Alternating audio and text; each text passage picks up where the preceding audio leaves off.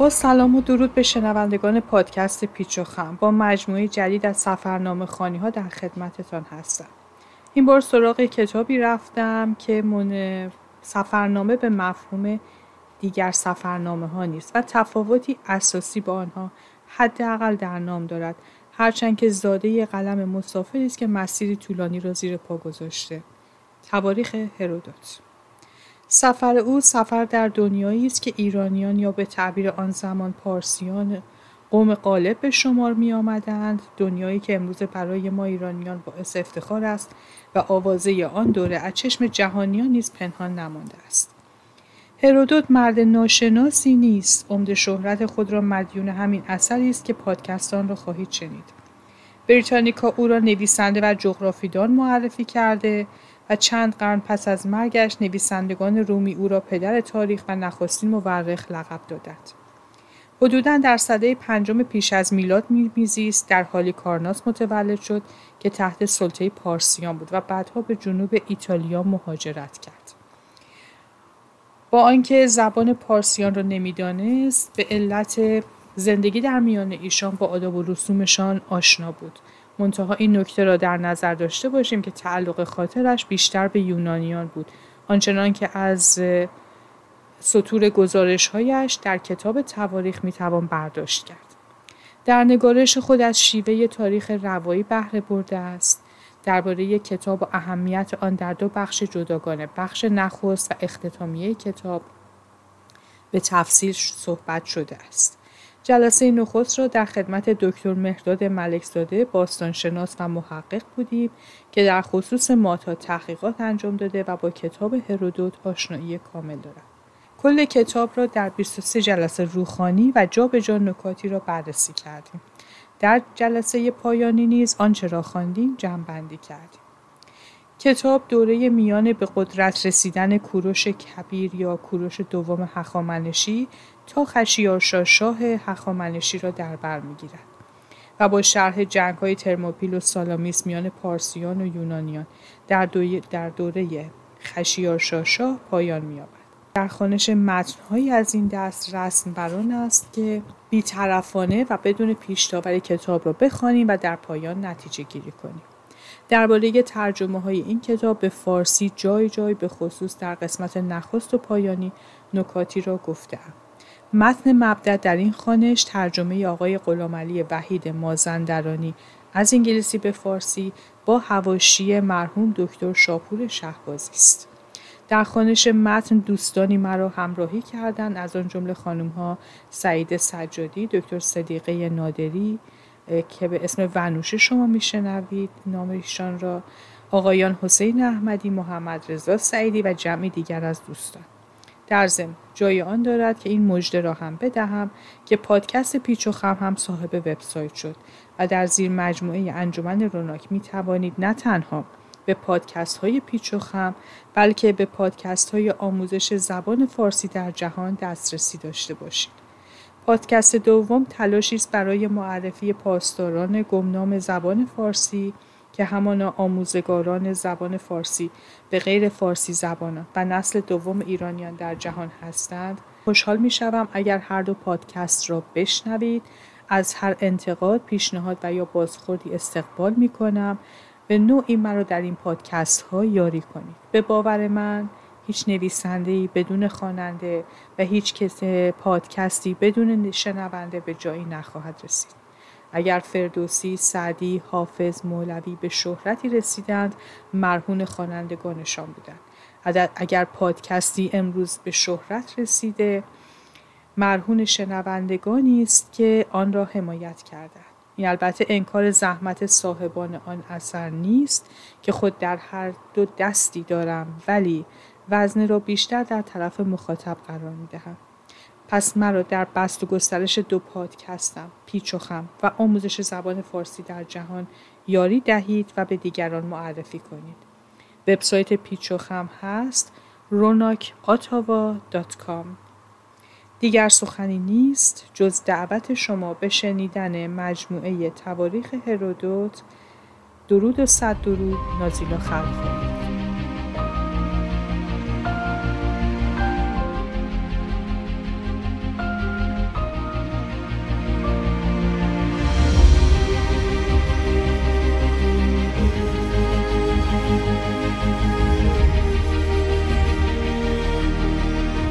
دوستان عزیزی که در جمع ما هستید خیلی خوشحالم و امیدوارم که بتونیم امروز برنامه رو در دو ساعت با همدیگه به یک نتیجه برسونیم که از جلسه بعد ما تاریخ هرودوت رو شروع کنیم به خوندن. اصلا ببینیم که این همه در جای جای ما صدای هرودوت رو میشنویم درباره تاریخ گذشته خودمون. خب چی گفته؟ اصلا درباره چی حرف زده؟ چرا اینقدر مهمه به عنوان یک منبع؟ آیا اهمیت داره تا چه حد میشه به حرفاش اعتماد کرد؟ اگر خاطرتون باشه ما در یک اتاق دیگر به نام ادبیات کهن شروع کردیم به خواندن سفرنامه ها هرودوت رو هم شاید بتونیم یه سفرنامه نویس بدونیم. چون حالا انشالله شروع که خواهیم کرد درباره هرودوت حرف بزنیم. خواهیم دید که هرودوت مسافر بوده. و مناطق بسیاری رو در همون حدود آسیای صغیر و مصر رو جاهای دیگر رو رفته دیدن کرده تا بتونه روایت هایی رو که دهن به دهن میشنوه در کتاب خودش بیاره. آقای دکتر مهداد ملکزاده خیلی خوش آمدین در خدمت شما هستیم. بفرمایید خواهش می‌کنم. خیلی ممنون. سلام عرض می‌کنم به شما سرکار خانم دکتر نازیلای خلخالی عزیز. دوست عزیزم آقای حسین احمدی عزیزان و نازنینانی که در بخش شنونده ها هستن.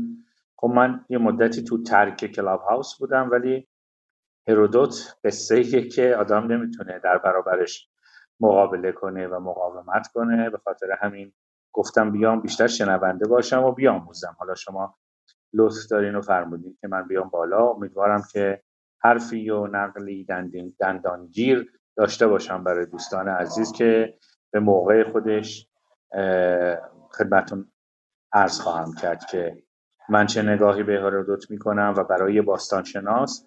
یه باستانشناس امروزی ایران هرودوت می‌تونه منشأ کدام آگاهی ها و اندیشه ها باشه. خیلی ممنونم از حضور شما. در کنار خودم هر وقت می‌خوایم درباره هخامنشیان صحبت بکنیم مدام داریم می‌بینیم که حالا ما, ما وقتی میگم منظورم مورخانه. من درباره خودم به تنهایی صحبت نمی‌کنم. درباره مورخانی میگم که درباره هخامنشیان یا پیش و هخامنشیان می‌نویسن خب آقای دکتر ملک زاده که متخصص دوره مادها هستند و مسلما می‌دونن که ما احتیاج به یک سری منابعی داریم شاید غیر ایرانی. درباره هرودوت حرف بسیار هست برای گفتن و اهمیت اون به عنوان یک منبع همیشه در نظر مورخان جای بحث و سوال بوده.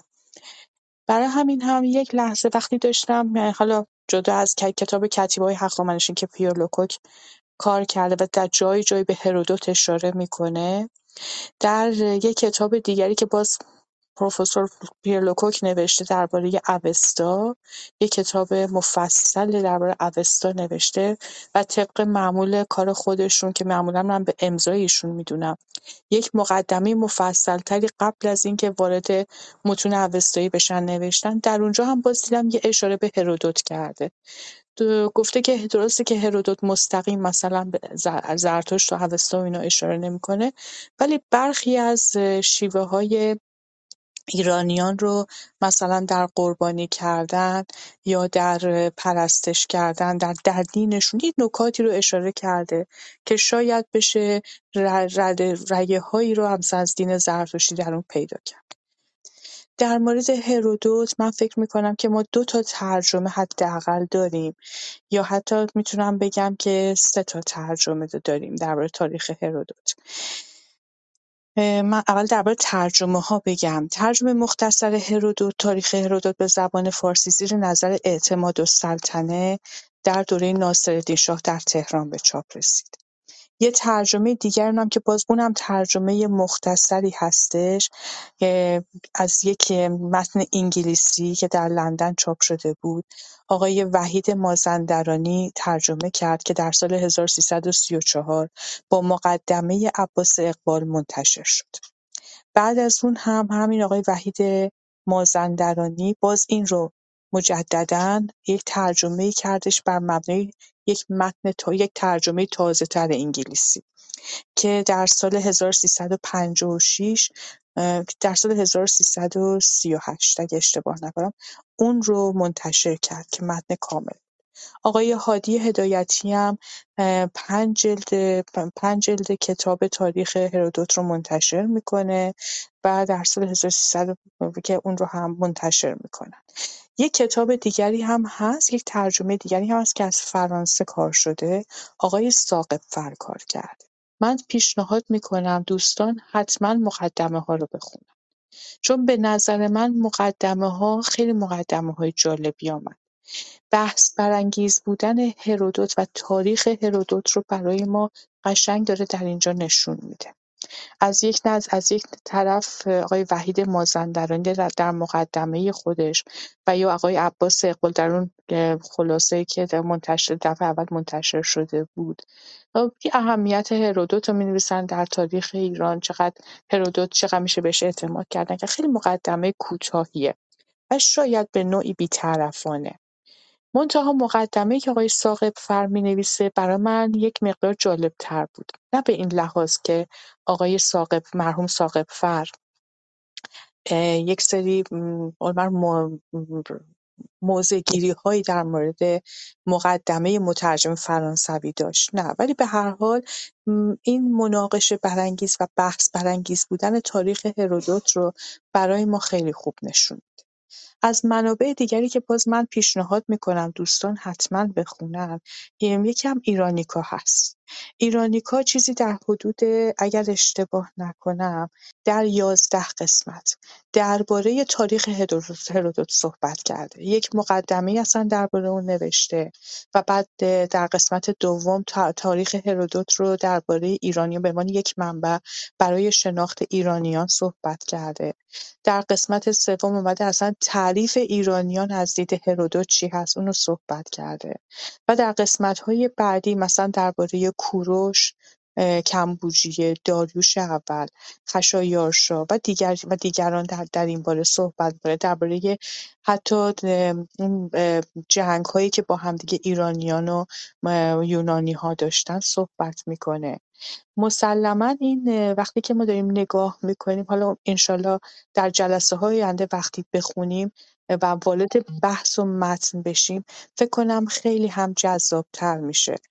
یادمون باشه البته الان دارم میگم بعدها هم هر جلسه که بخوایم خانش رو شروع بکنیم حتما این رو متذکر خواهم شد.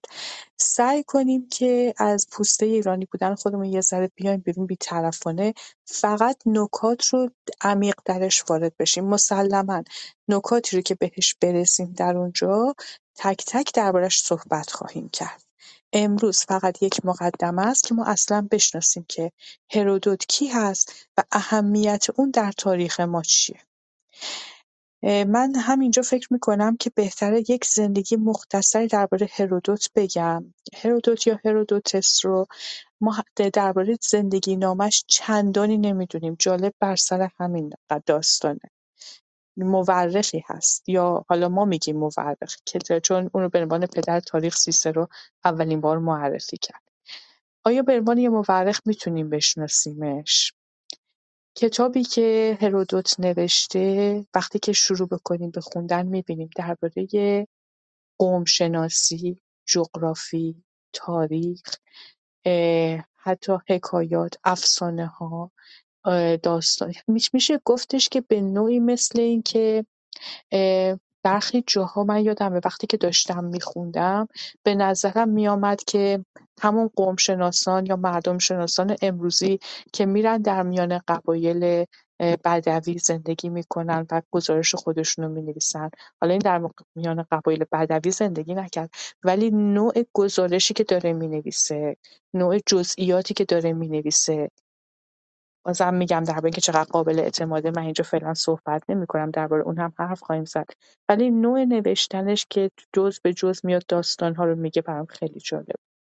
یه کتابی یادم خوندم تحت عنوان رد پای هرودوت. و یکی یک مورخی سعی کرده بود مسیری رو که هرودوت در کتاب خودش نوشته و ذکر کردیم و اینجا اینجا اینجا بودم سعی کرده بود بره و رد پای اون رو پیدا بکنه. ببینه واقعا کجاها بوده کجاها نبوده. بنابراین ما درباره خود هرودوت فقط از رو کتابش می‌تونیم بفهمیم که در کجا بوده کجا نبوده.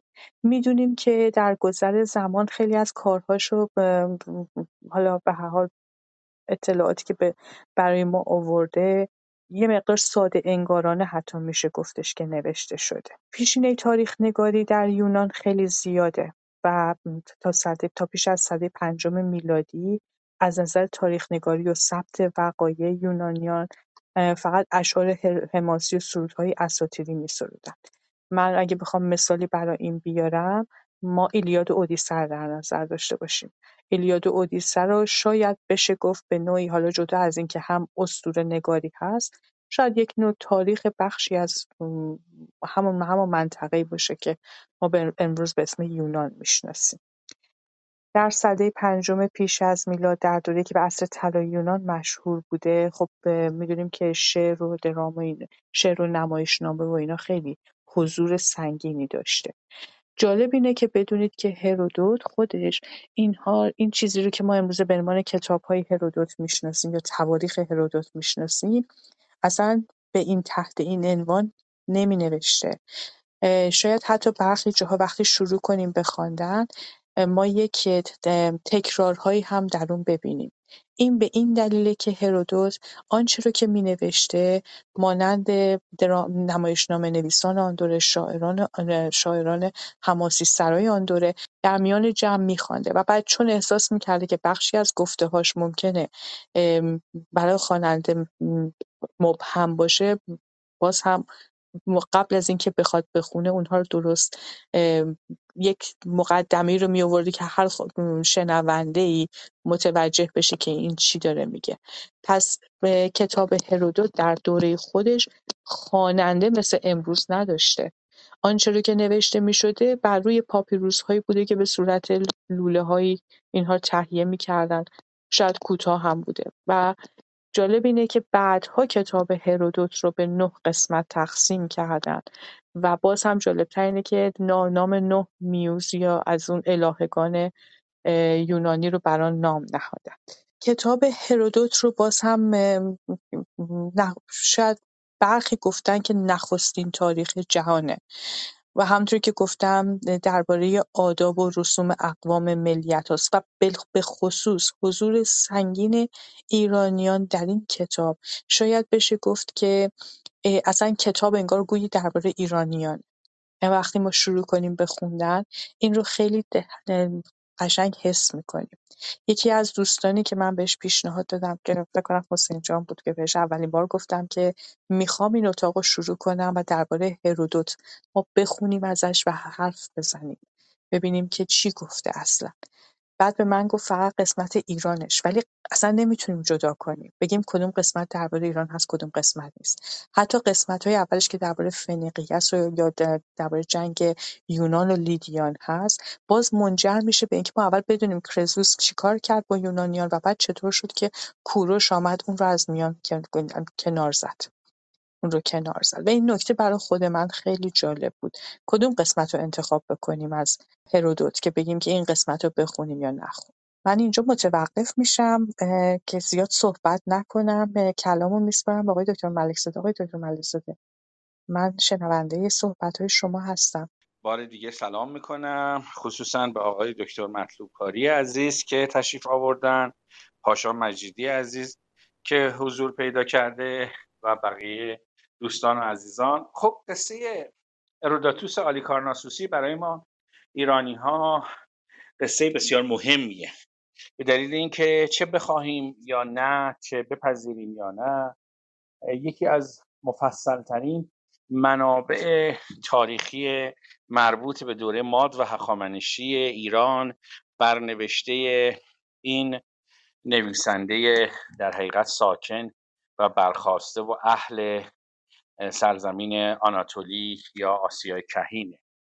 موتن هرودوتوس شهر هالیکارناسوس در جنوب فلات آناتولی تقریبا نزدیک اونجایی که الان مقصد بسیاری از گردشگران ایرانی است و با ذوق و شوق زاید الوصفی به آنتالیا می روند در حقیقت آنتالیا در نزدیکی شهر بودروم هستش که بودروم اسم امروزی هالیکارناسوس زادبوم ارودوتوس هستش. و این شهر هالیکارناسوس باستان و بودروم کنونی از توابع یک سرزمینی بوده که در جغرافی های تاریخی آناتولی ترکیه و ترکیه امروز بهش می‌گفتن سرزمین لوکیه. حالا البته تو با تلفظ فرانسه مثلا لیسی با تلفظ انگلیسی لیسیا ولی تلفظ ولی اصل خود واژه به معنی یک سرزمین لوکیه است و لوکیه یک سرگذشت و سرنوشت جالبی داره که لازم اشاره کنیم به لوکیه برای به دلیل اینکه با برنوشته شدن بخشای مهمی از تواریخ ارودوتوس قصه سرزمین لوکیه در ارتباط پایتخت لوکیه شهری است به نام زانتوس با تلفظ انگلیسی و کسانتوس یونانی عهد باستان. مردمان این ناحیه از آناتولی در حقیقت میتوانشان یونانی معاب نامید. به این معنا که به هر حال در حوزه مدیترانه شرقی میزیستند همسایه یونانی های آسیایی بودند یونانیایی که در یونیه یونانی آسیایی در یونیه یا سرزمین ایونی میزیستند و چه مردمان لوکیه چه مردمان لودیه چه مردمان فروگیه و حتی شرقیتر کاپادوکیه واحدهای جغرافیایی جزءتر در آناتولی اینها به واسطه همسایگی طولانی مدت با یونانیان آسیایی گرایش ها و گروش های خیلی جدی یونانی داشتن. ولی جالبه که بدونید که در مورد لوکیه سلسله ای از پادشاهان کوچک محلی در طول دوره هخامنشی در لوکیه سلطنت می‌کردند که سنگ مزارهاشون رو پیدا کردیم کتیبه هاشون رو پیدا کردیم. غالبا به سه زبان نوشته شده کتیبه های رس... جالب این که بدونید رساله دکتری زنده یاد علی رضا شاپور شهبازی در دانشگاه دانشگاه سواس لندن. دقیقا یادمان های ایرانی و لوکیه‌ای بود به اسم ایران لیسیان مانیومنتس و در حقیقت رساله دکتریشو ایشون در مورد این سنگ مزارها و کتیبه ها و آثار باستانی لوکیایی لوکیه‌ای نوشت. و در مورد این احوال این سلسله کوچک محلی که در ترکیه امروزی در طول دوره هخامنشی سلطنت می‌کردن.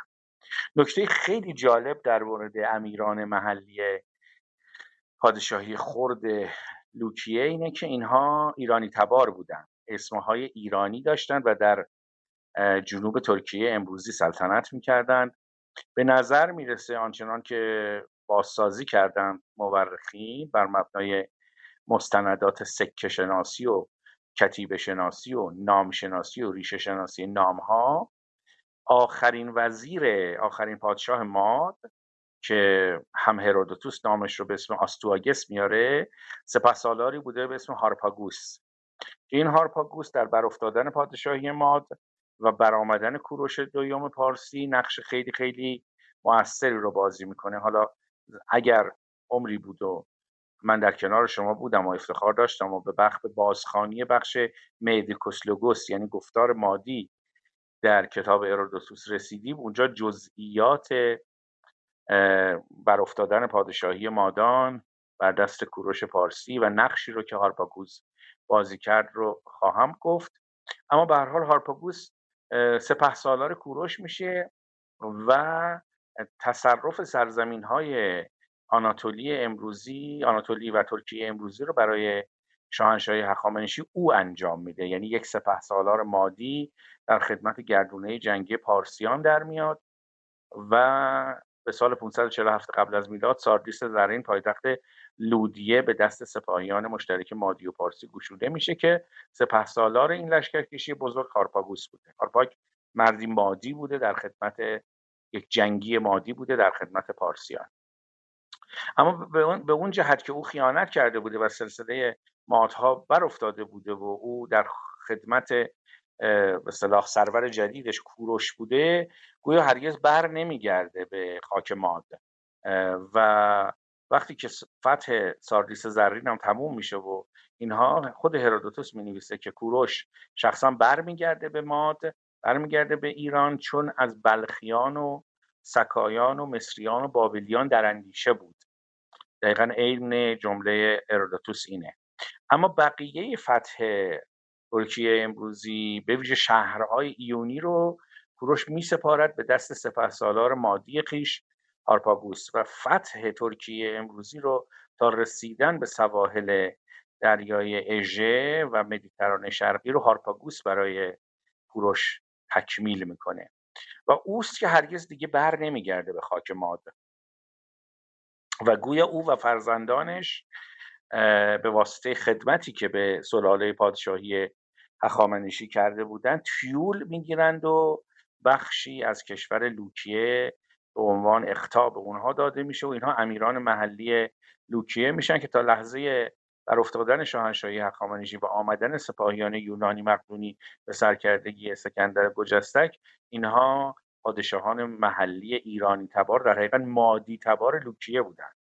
ما سکه های کسانی رو داریم به اسم ارپخو. که معلوم مثلا پسر یا مثلا نوه یا نواده هارپاگوس هستش با تلفظ لوکیایی اسمش روی سکه اومده. ارپخو و مثلا اونو میشه هارپاگ سوم دانست. چون هارپاگ اول سلسله رو بر بنیان می‌کنه هارپاگ دوم صد سال بعد زندگی می‌کنه در لشکرکشی خشیرشا به یونان جزء سپاهیان خشیرشاست و این ارپخو احتمالا هارپاگ سومه. و چندین نام دیگه مادی و ایرانی در سکه های لوکیهی باز شناخته شده و هم زنده یاد دکتر شاپور شهبازی و هم پژوهشگران دیگه تلاش کردن احوال این پادشاهی مادی اما در دل ترکیه امروزی رو بازسازی کنن. این قسمت رو مفصل براتون به تعبیری گفتم چون مهم اینه که به نظر می‌رسه هرودوت که در شهر آلیکارناسوس به دنیا میاد در عنفوان شباب به عنوان یک بازرگان خورده پا اما بسیار کنجکاوی خب به پایتخت سرزمین خودش سانتوس میره و اونجا آنچنان که پژوهشگرانی چون نولدکه پراشک شاپور شهبازی و دیگران پژوهیدن او می‌تواند با افرادی از خاندان پادشاهی هارپاگ که در لوکیه سلطنت می‌کردن ارتباط بگیره و قصه هایی درباره خاندان پادشاهی ماد و پارس رو از اونها بشنوه. در دنیای ایران شناسی امروزه بر این باورند که بخش بزرگی از آنچه که هرودوتوس درباره پارس ها می‌دانست و تقریبا هر آنچه که درباره مادها می‌دانست یعنی میدی کوسلوگوس گفتار مادی و پرس کوسلوگوس گفتار پارسی رو بخشهایش رو ارودوتوس از ایرانی تباران مادی تباران سلسله پادشاهی هارپاگیان لوکیه شنیده بود و اونها بودند که قصه نیاکان مادی و ایرانی خودشون رو برای هرودوتوس باز گفته بودن. تا اونجایی که اصلا از یک تعبیری در ادبیات ایران شناسی استفاده می‌کنن چون بیشتر این متنها به آلمانی نوشته شده. تعبیر هم آلمانیه یعنی میگن روایت های هرودوتوس درباره تاریخ مادها و اوایل و برآمدن تاریخ پارسا مبتنی است بر هارپاگیدن اوبرلیفرونگ یا هارپاگیدن ترادیسیون یعنی سنت های شفاهی یا روایات افواهی هارپاگی ها و این یک من من در کتاب اخیرم که دو سال پیش دو سال پیش چاپ شد به عنوان تواریخ کتاب یکم بند 114 بازگفتی یونانی از یک داستان کهن ایرانی از جمله بخشی از این قصه گفتار مادی اردوتوس رو تحلیل کردم و نشون دادم با مستنداتی که چگونه یه داستان قدیمی ایرانی توسط این مردمان ایرانی تبار و مادی تباری که در لوکیه سلطنت می‌کردن به گوش هرودوت رسیده و او قصه های این به خاندان پادشاهی هارپاگی لوکیه نشین رو به عنوان تاریخ مادها و پارسها برای ما آورده. جنس نوشته های هرودوت بسیار جالبه و تبار او هم محل سواله گویند بیوگرافی نویسان پس بعدی که مادر و پدر او لخصوص و درویو نامیده می شدند و جالبه که این هر دو اسم در جهان یونانی اسمهایی بسیار کم بسامد هستند و از نظر آواشناسی هم گویا یونانی نیستند. به خاطر همین تصور می‌کنند که احتمالا او تباری همین در حقیقت لوکیهی و هالیکارناسوسی داشته و یو یک یونانی به معنی به صلاح ارزم به خدمتتون اصیل کلمه نداشته یعنی ایونی یا از ساکنان یونیه نبوده بلکه به واسطه یونانی معاب بودن آناتولی در حقیقت غربی او هم بعدها که تصمیم گرفت بنویسد و شرح احوالی بیاورد به یونانی نوشت و جالب اینه که بدونید که کتیبه های پادشاهان لوکیه هم که پیدا شده همین هارپاگیان ماد تبار به سه زبان غالبا. یکی زبان محلی لوکیه‌ای که به این خطی شبیه یونانی باستان نوشته میشه به زبان دیگر به یونانی و زبان سوم به زبان آرامی. یعنی کتیبه های سه زبانه لوکیه‌ای یونانی و آرامی دارند اینها. و برای بازسازی توسعه و گسترش و نقش ایرانی معابی در طول دوره هخامنشی در آناتولی غربی احوال خاندان هارپاگی لوکیه بسیار بسیار مهم و جالب و قابل پیگیری است. منشأ بخش های مختلف کتاب هرودوت بسیار دیگرگونه. برای مثال او با به Λυδικός λόγος یا Λυδικός λόγος گفتار لودی شروع می‌کنه با گفتار مادی ادامه میده با گفتار پارسی بحث رو ادامه میده و جالب اینه که این شیوه رو 2500 سال بعد از هرودوت مورخ ایرانی زنده یاد مشیرالدوله حسن پیرنیا شاید آلمان آمدانه و شاید نه به تقلید از هرودوت در پیش گرفته. یعنی بخش های کتاب پیرنیا هم دو زمانی که داره احوال شاهنشاهی های ماد و پارس رو بازگو می‌کنه خیلی شبیه تبویب و تقسیم بندی های کتاب هرودوتوسه. مال هرودوتوس رو می‌دانیم چرا؟ چون قبل از بند یکم فصل یکم کتاب یکم یک مقدمه ای دارد هرودوتوس که چنین می نویسد که این کتاب مجموعه یادداشت‌های ارودوتوس از اهالی شهر هالیکارناسوس است تا بدانند آیندگان که منشأ دشمنی میان شرق و غرب کجا بود از کجا برخواست و کجا انجامید و هر یک از این مردم چه یونانیان و چه بربرها چه ها کردند و من میکوشم که قهرمانی ها و دلاوری ها و پهلوانی های این مردمان را از نشستن قبار فراموشی و گرد ایام محفوظ دارم. این در حقیقت انگیزه خودش رو ارودوتوس در مقدمه ای که می نویسد بر کتاب خود به این شکل می آورد و جالب اینه که بیان که گفته بشه بیان که تصریح بشه بیان که توسط حتی پژوهشگران امروزی اذعان و اعترافی به آن بشود تا حدود خیلی زیادی تواریخ هرودوت قصه برآمدن شاهنشاهی جهانی هخامنشیه یعنی وقتی شما با لودیکوس لوگوسش شروع می‌کنید و به میدیکوس لوگوسش می‌رسید همه اینها به نظر میاد مقدمه است برای اینکه قصه رو نویسنده برساند به شرح احوال کوروش. یعنی خاندان پادشاهی لودیه و قصه جلال و شکوه ساردیس زرین پایتخت لودی ها هیچ نیست مگر مقدمه ای برای اینکه او بگوید چگونه کرویزوس آخرین پادشاهان لودیه بر دست کوروش افتاد و پادشاهی او منظم شد به شاهنشاهی کوروش. و بعد باز مجبوره برای اینکه قصه پیشینیان کوروش رو بگه به گفتار مادی برسه. خب می‌دونید که او همینطوری هم که در مقدمه کتابش آورده می‌خواد قصه دشمنی ازلی و ابدی مشرق زمین و مغرب زمین رو باز بگوید و مغرب زمین در اون موقع جهان یونانی تبار مدیترانه شرقی بود و مشرق زمین دنیای ایرانی هخامنشی. بنابراین مهمترین چیزی که در نگاه هرودوت واقع می بود. بر چشمان او می نشست جلال و شکوه و جبروت شاهنشاهی هخامنشی و اینکه او می‌خواست به مخاطب یونانی خان خود بگوید هخامنشیان چگونه در حقیقت برخواستند و آقای آسیا شدن بنابراین هرچه نوشته احوال پادشاهان لودیه احوال پادشاهان ماد مقدمه است برای برآمدن هخامنشیان. و بعد منزل به منزل همراه با هخامنشیان با گفتار بابلی و گفتار مصری و گفتار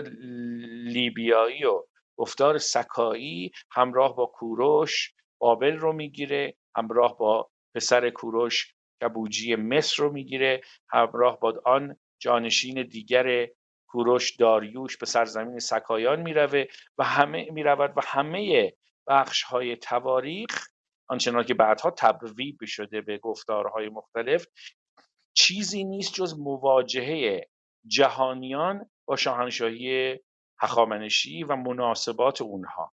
همه اینها مقدمه است برای شاهنشاهی هخامنشی و می‌دونید که اوج قصه هم در حقیقت شرح احوال خشیرشا پسر داریوش و نبردهای یونانی اوست. اما در مورد آنکه در گذشته های دور تا به امروز لقبی به هرودوتوس بخشیدند و او رو پدر تاریخ گفتند به نظر میاد که اثر سخاوتمندی و گشاده دستی سیسرون خطیب رومی باشه.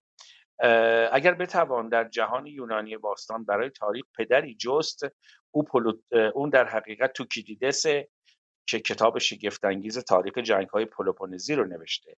اما این به این معنا نیست که ما در صددیم که نقش هرودوتوس رو کمرنگ یا بی ارزش جلوه بدیم بلکه اگر الزامی داشته باشیم که هرودوت رو پدری چیزی بخوانیم و بنامیم او رو باید پدر مردم شناسی تاریخی بدانیم که در گفتار لودیایی و مادی و پارسی و بابلی و مصری و جزآن احوال سرزمین های شرقی رو می آورد و اطلاعات مردم شناختی و انسان شناسی بسیار ارجمندی داره. همونطور که کتسیاس رو میشه پدر رمان تاریخی نامید ارودوسیس رو هم می‌شود پدر مردم شناسی تاریخی گفت. مفصل صحبت کردم امیدوارم موجب خسته شدن دوستان نباشد. اگر نوبه دیگری به من رسید باز هم در خدمتتون هستم. بسیار هم عالی باعث خوشبختیه که حضور شما باعث میشه که به قول معروف بحث خیلی هم پربارتر بشه. متشکرم از حضور شما آقای دکتر. واقعیت اینه که میگم همش تلاش من برای اینه که در این اتاقها که برگزار می‌کنم یا خودم حضور دارم درباره نکاتی بگیر صحبت بکنم یا صحبت بشه که شاید به نوعی از دید ما ایرانیان فقط اسمی از آنها شنیده شده یا هم گوشه و کنار مطلبی از آنها خوانده شده. ولی دوست دارم که این رو عمیق معرفی بکنم. دوست دارم که دوستان حالا اگر نه عمیق آنچنان که به صورت یک کار تحقیقی برای همه حرف بزنم. نه آنگونه نه. بدان گونه که همه دوستان بدونن وقتی ما داریم درباره هرودوت حرف می‌زنیم تاریخ هرودوت رو صحبت می‌کنیم داریم درباره چی میگیم. بخونیمش نترسیم از خوندن آنها. همچنان که در حضور شما و این باز هم باعث افتخار من بود که یک بار با در حضور شما در 6 7 جلسه با هم با دوستان ما همون سنگ نگاره بیستون رو با هم خوندیم. خوندیم ببینیم چی میگه. این دفعه هم می‌خوایم بریم به سراغ هرودوت. هرودوت درباره چهار پادشاه هخامنشی صحبت می‌کنه ولی لحنش درباره همه هم یکسان نیست. کوروش رو میستاید. و خب می‌دونیم که با کوروشه که شاهنشاهی هخامنشی و اصولا سرزمینی که ما امروزه ایران می‌شناسیم گسترش بسیار وسیع به صورت یک امپراتوری وسیع وسیع جهان آن زمان درآمد. وسیع ترین امپراتوری جهان آن زمان. حتی جهان این زمان هم اگه بخوایم حساب بکنیم کم نبوده اون وسعت. درباره خشایارشا نه. چندانی به مهربانانه صحبت نمی‌کنه. خب خیلی امر مسلمیه. یعنی میشه این رو خیلی راحت متوجه شد که به چه دلیله. بعد از اون با کمبوجیه و داریوش هم هست. درباره داریوش دو داستان خیلی جالبه. البته میگم اینا همه رو نکته به نکته در از جلسه آینده که خانش رو شروع بکنیم با همدیگه پیش خواهیم رفت و بحث خواهیم کرد. نکته جالب برای من در اینه که در کتیبه داریوش ما می‌دونیم که داریم درباره سرکوب شورشی صحبت کنیم و بعد شورش هایی که بعد از اون به دنبال اون اتفاق میفته داریوش جوان به عنوان شاه هخامنشی سعی می‌کنه پایگاه و جایگاه خودش رو محکم و استوار بکنه و این شورش ها رو سرکوب بکنه. به نوعی همین رو ما در کتاب تاریخ هرودوت هم می‌بینیم. من یک چند تا نکته رو که دوستان در چتروم پرسیدن عنوان بکنم. یکی از دوستان پرسیده چرا میگین تواریخ نمیگین تاریخ‌ها؟ این تواریخ جمع عربیه. تواریخ هرودوت اسم مشهور کتابه. مترجمانی هم که این رو ترجمه کردن یا گذاشتن تاریخ یا گذاشتن تواریخ. در این مورد خاص من شخصا خودم هیچ مشکلی ندارم که تواریخ این رو بنامم به همون نامی که شناخته شده. دوست دیگری پرسیدن که آیا این کتاب قابل اعتماد است به عنوان یک منبع بشه ازش استفاده کرد؟ تا بدان حد قابل اعتماد هست که حداقل بسیاری از ایرانشناسان اهم از ایرانشناسانی که در ایران درباره تاریخ پیشا یونانی یعنی قبل از حمله یونانیان تحقیق کردن. چه ایرانشناسانی که در خارج از ایران به این اهم به این مهم پرداختن هرودوت را حتما نقل کردن. حالا در برخی جاها احتمالا هرودوت در تایید صحبتاشون بوده و در تایید اونها آوردن. بعضی ها مثلا گفتن که این نکته با یافته های ما که از منابع دیگر آمده یک تناقضاتی داره. ما منابعمون در مورد دور هخامنشیان منابع به لحاظ مکتوبات منابع خیلی وسیعی نیست. ممکنه که در میان های ما به نوعی ما بتونیم رد پای هخامنشیان رو پیدا کنیم. ولی به اسم ما حداقل در میان شخصیت‌های اسطوره‌ای و پادشاهان پیشدادی و کیانی اسمی به نمی‌بینیم غیر از دارای دارایان دارای دارایان که همون فرد که با اسکندر می‌جنگه. وگرنه ما بقی تقریبا میشه گفت هیچ کدوم اسمشون رو نداریم نه کمبوجیه داریم نه خشایارشا داریم نه کوروش داریم اینها رو نداریم اردشیر نداریم. ولی شاید به قول معروف بنا به عبارت به عبارتی دکتر محمد جعفر محجوب و دیگر محققان در این زمینه نوشتن حتی دکتر احسان یارشاته. ما رد پای اونها رو بتونیم خورد خورد در اسطوره های مختلف مثل فریدون و کیخسرو یا دیگر شاهان و رفتارهاشون ببینیم. حتی های کیکاووس شاید رفتارهای برخی از شاهان هخامنشی و اشکانیان رو بتونیم در آنها پیدا کنیم. بنابراین وقتی که اینقدر ما با کمبود منابع مکتوب مواجه هستیم باید به یک منابعی مثل تاریخ تواریخ هرودوت و کتاب مقدس تا یه حدودی قناعت کنیم و بعد ببینیم که یافته‌های باستانشناسی ما بعدها چقدر اینها رو تایید می‌کنن.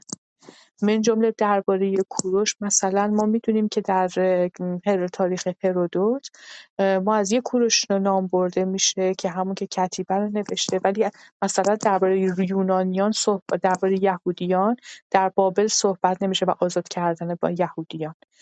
در در صورتی که خود هرودوت میگه که من به بابل هم رفتم. اگه به اونجا رفته باشه از کاهنان اونها خیلی نکات رو شنیده. حتی از یهودیانی که در اونجا ماندگار شدن. چون وقتی که کوروش اینها رو آزاد می‌کنه همه بر نمیگردن به اورشلیم. تعداد زیادیشون میمونن و همچنان که همچنانه ما می‌دونیم که در غرب ایران ما آرامگاه های بسیاری داریم که متعلق به یهودیانه و حتی یهودیان به داخل ایران هم آمدن. پس بنابراین یک جاهایی میشه اعتماد کرد یک جاهایی نه. آقای دکتر در مورد این گفتن که حالا لوکیان یا و ایرانیان ایرانیان هم در آنجا بودند و ولی یک نکته دیگر رو هم باز در نظر داشته باشیم.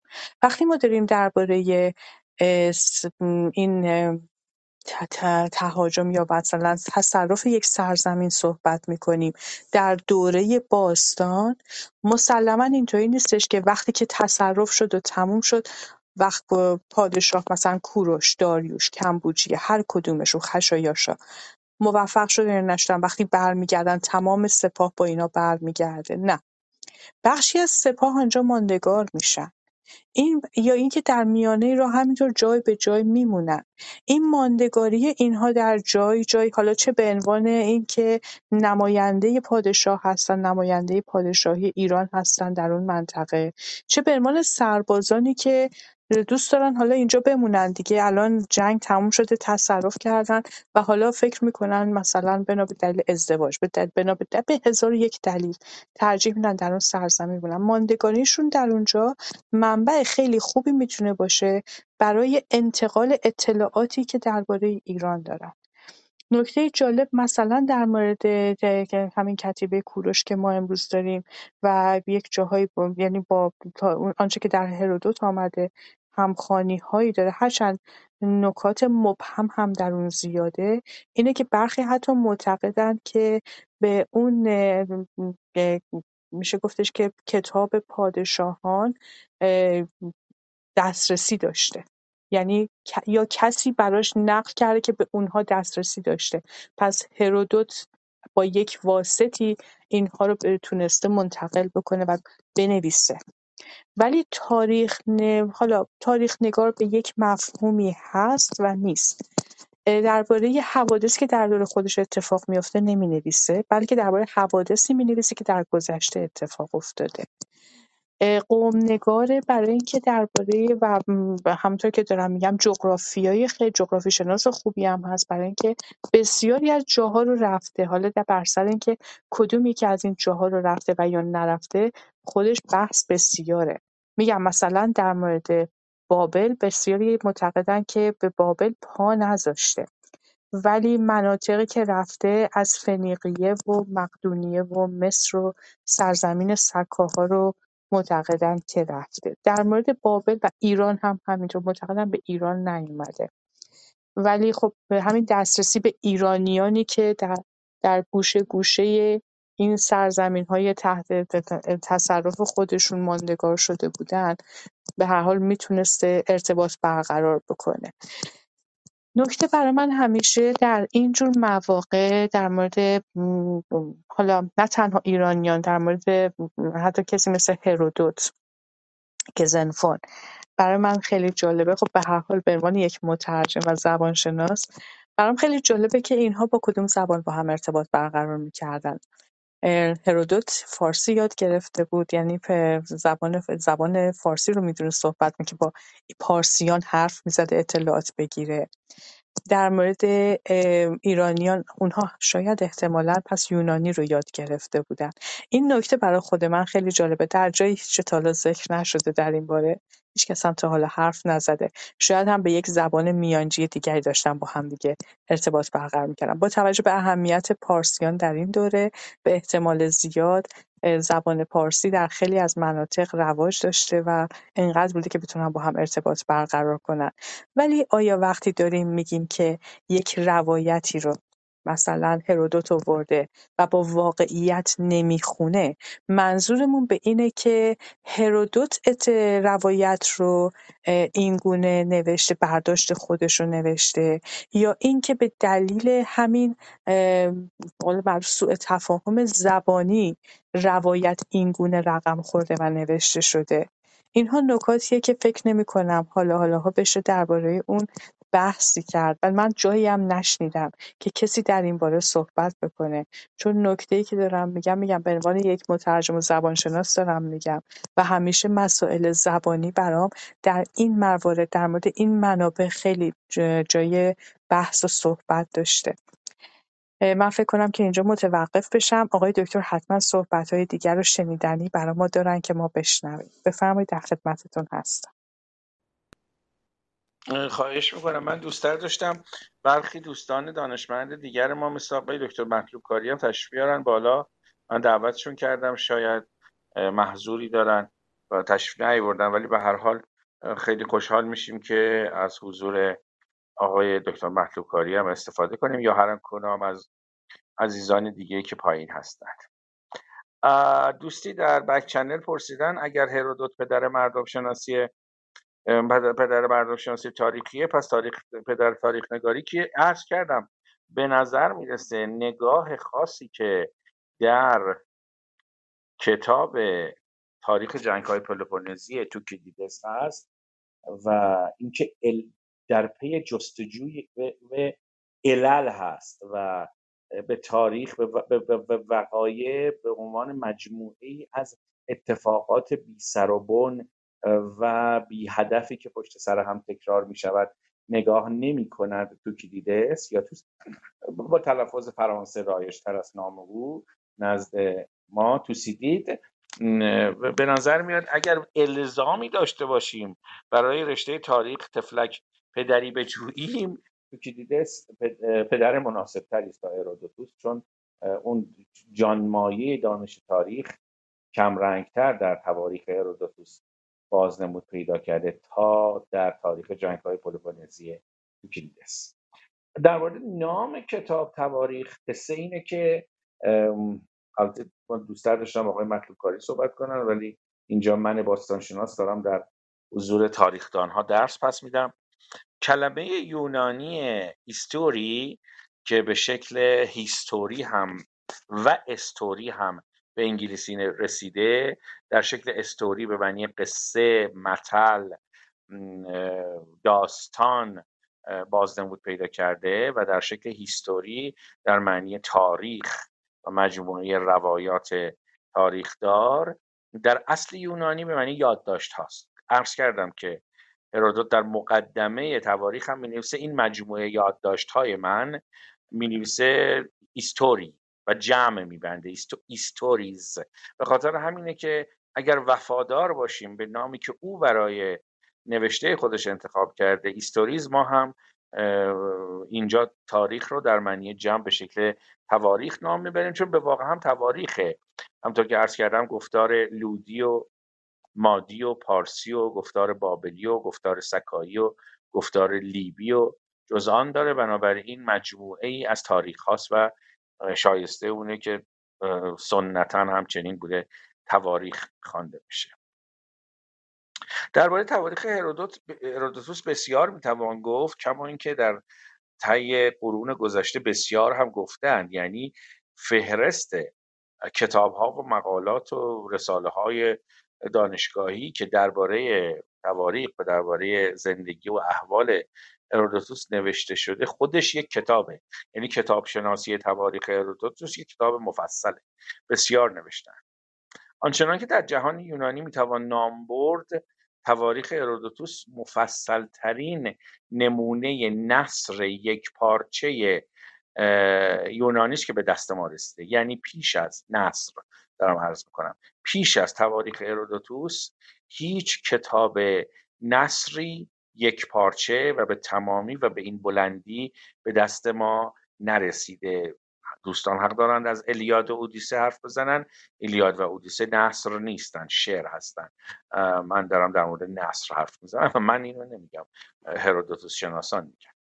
بنابراین از این جهت بسیار اهمیت داره. یک دو جا در کتاب تواریخ فقط او می نویسد که این قصه را چنان که در گفتار دیگری آوردم چنین است و به نکته اشاره می‌کنه هرودوتوس که نیاورده. یعنی سرتاسر سر تواریخ رو که می‌خونیم اینی که گفته داستان فتح به ویژه داستان فتح نینواست بر دست ماتها و اشاره می‌کند که این رو در آن گفتار دیگرم آوردم ولی در نسخه هایی که از تواریخ ارودوتوس به دست ما رسیده قصه مفصل فتح نینوا نیست. بنابراین این ما رو نگران می‌کنه که نکند آن چیزی که امروز در دست ماست به عنوان تواریخ هرودوت افتادگی هایی داشته باشه و ساقطاتی در اون وجود داشته باشه. این که آن گفتار دیگر اصلا موجب نامیدن چندین مقاله و کتاب شده آن گفتار دیگر هرودوتوس و گهگاهی هم بهش گفتار آشوری میگن چون شرح تصرف نینوا پایتخت آشوره به اسم اسیریاکوس لوگوس. آسیریاکوس بعضی ها معتقدند که اصلا نوشته نشده یعنی درسته که هرودوتوس در حقیقت به اون ارجاع داده یا نوید این رو داده که بروید فلان مطلب رو در آن گفتار آشوری من بیابید. اما به نظر می‌رسه که هرگز بر دست ارودوتوس این گفتار آشوری نوشته نشده و ای کاش که اگر نوشته شده به دست ما می‌رسید و اگر نوشته نشده ای کاش ارودوتوس اون رو مینوشت چون از قرار می‌تونست منبع آگاهی های بسیار بسیار ارزشمندی درباره تاریخ امپراتوری آشور باشه و نادانسته های بسیاری رو جبران کنه. فقط از این جهت به شکل مثال یک نمونه میارم که تذکر بدم تا چه اندازه می‌توانست گفتار آشوری ارودوتوس مهم باشه. در دنیای باستان ما یک تاریخ آشور داریم که بر دست کتسیاس کندوسی نوشته شده به اسم آسیریکا. حالا شاید به توانش آسوریک نامید. بسیار افسانه‌وار و قصه هایی است درباره سمیرامیس و نینو، نینوس و سارداناپالوس و جز آن که با تاریخ واقعی امپراتوری آشور که بعدها به واسطه بیش از دو قرن کاوش های باستانشناسی در حوزه میان رودان کشور عراق امروزی و حوزه سوریه و فلسطین انجام شد و یافته های باستانشناسی تاریخ آشور رو برای ما باز گفتن بسیار متفاوته. یعنی به نظر می‌رسه که باستانیان از طریق کتاب آسوری که یا آسیریکای کتسیاس یک تاریخ آشوری داشتن که هیچ ربطی به, آشور نداره و پر از قصه ها و متل ها و افسانه ها و به یک رمان تاریخی است در مورد آشور کتاب آسیریکای کتسیاس اما یک جا در نوشته های هرودوت یک قصه ای باقی مانده که قصه لشکرکشی شاهان آشوری برای فتح اورشلیمه و اینکه در حقیقت سناخریب سینا اخ عریبا امپراتور آشور که نامش در تورات به شکل سناخریب آمده شهر رو در حقیقت شهربندان می‌کنه محاصره می‌کنه و با معجزه الهی در متنهای بنی اسرائیل اومده که موشها توسط یهوه معمور می‌شوند که شبانه زه کمان سپاهیان آشوری رو بخورند و بجوند. چون می‌دونید که از روده تابیده شده زه کمان ساخته می‌شد دیگه. و موش ها این زه کمان ها رو می‌خورن صبح که سپاهیان آشور برمیخیزن می‌بینن که نمی‌تونن که از کمان های خودشون استفاده کنن و بنابراین تصرف اورشلیم یک چند دهه به عقب میفته این قصه است که در تورات آمده و جالبه که در کتاب تواریخ هرودوت هم این آمده و به عوض نام های افسانی چون نینوس و سمیرامیس و ارزان به خدمتتون که سارداناپالوس که در روایات کتسیاسی درباره شاهان آشوری هست اینجا دقیقا اسم شاه سیناخریبوس اومده و نشون میده که مجموعه روایاتی که به دست اروداتوس درباره تاریخ آشور رسیده احتمالا مجموعه موثقی بوده. ولی افسوس که ما متن احتمالی اون رو در دست نداریم تا بتونیم به عنوان یک روایت موازی در کنار بقیه منابع به کار بگیریم. اما آنچه که مهمه اینجاست که احتمالا جنس و سرشت و به صلاح ریشه مجموعه روایات ماد و پارس و آشور کتاب ارودوتوس شبیه به همه. بنابراین وقتی شما نام سینخ عریبه آشوری سناخریب رو در متنهای ابری به شکل سیناخریبوس در روایت ارودوتوس می‌بینید و این موثق هستش احتمالا به شما قرینه ای می‌دهد که مجموعه روایت هایی که او درباره مادها و نخستین پارس ها هم آورده می‌تواند از همین درجه از وسوق بهرهمند باشه. بنابراین با اون وقت شما با, با تحلیل انتقادی متن کتاب تواریخ و مقایسه آگاهی هایی که او آورده حالا اگر برسیم به خانش مریکوس لوکوس و جونز آن می‌بینیم که تا چه اندازه بسیاری از آنچه که هرودوتوس آورده منابع مستقل مشرق زمینی هم تاییدش می‌کنه. در دنیای باستان البته چه در قرون وسطا و چه پس از اون تا آغاز کشفیات جدید علمی باستانشناسی و تاریخی مغرب زمینی ها در سرزمین های شرقی کتزیاس و مجموعه کتاب هایی که او نوشته بود بسیار محبوب تر از ارودوتوس بودند و بسیاری از پژوهشگران نگاه بدی نسبت به هرودوت داشتند. خوشبختانه کاوش های باستانشناسی که در سرزمین های شرقی اتفاق افتاد تا حدود زیادی هرودوتوس رو رو سفید و کتسیاس رو رو سیاه کرد و نشون داد که مجموعه قصه که کتسیاس برای ما آورده بیشترشون در زبره محملات در حقیقت افسانه ای جا می‌گیره و با تاریخ هیچ نسبتی نداره. اما برای مثال جالبه که ارز کنم که خب هفت تن دستیار داریوش بزرگ هخامنشی برای کشتن وردیگ اومات یا موقع قاسب رو هم کتسیاس نامشون رو میاره هم ارودوتوس هم در کتیبه بیستون خود داریوش آورده. از این هفت تن روایت هرودوت در شش تاش کامل درسته شبیه روایت داریوشه و در آن یک مورد هم یکی از افراد خاندان رو خاندان رو آورده.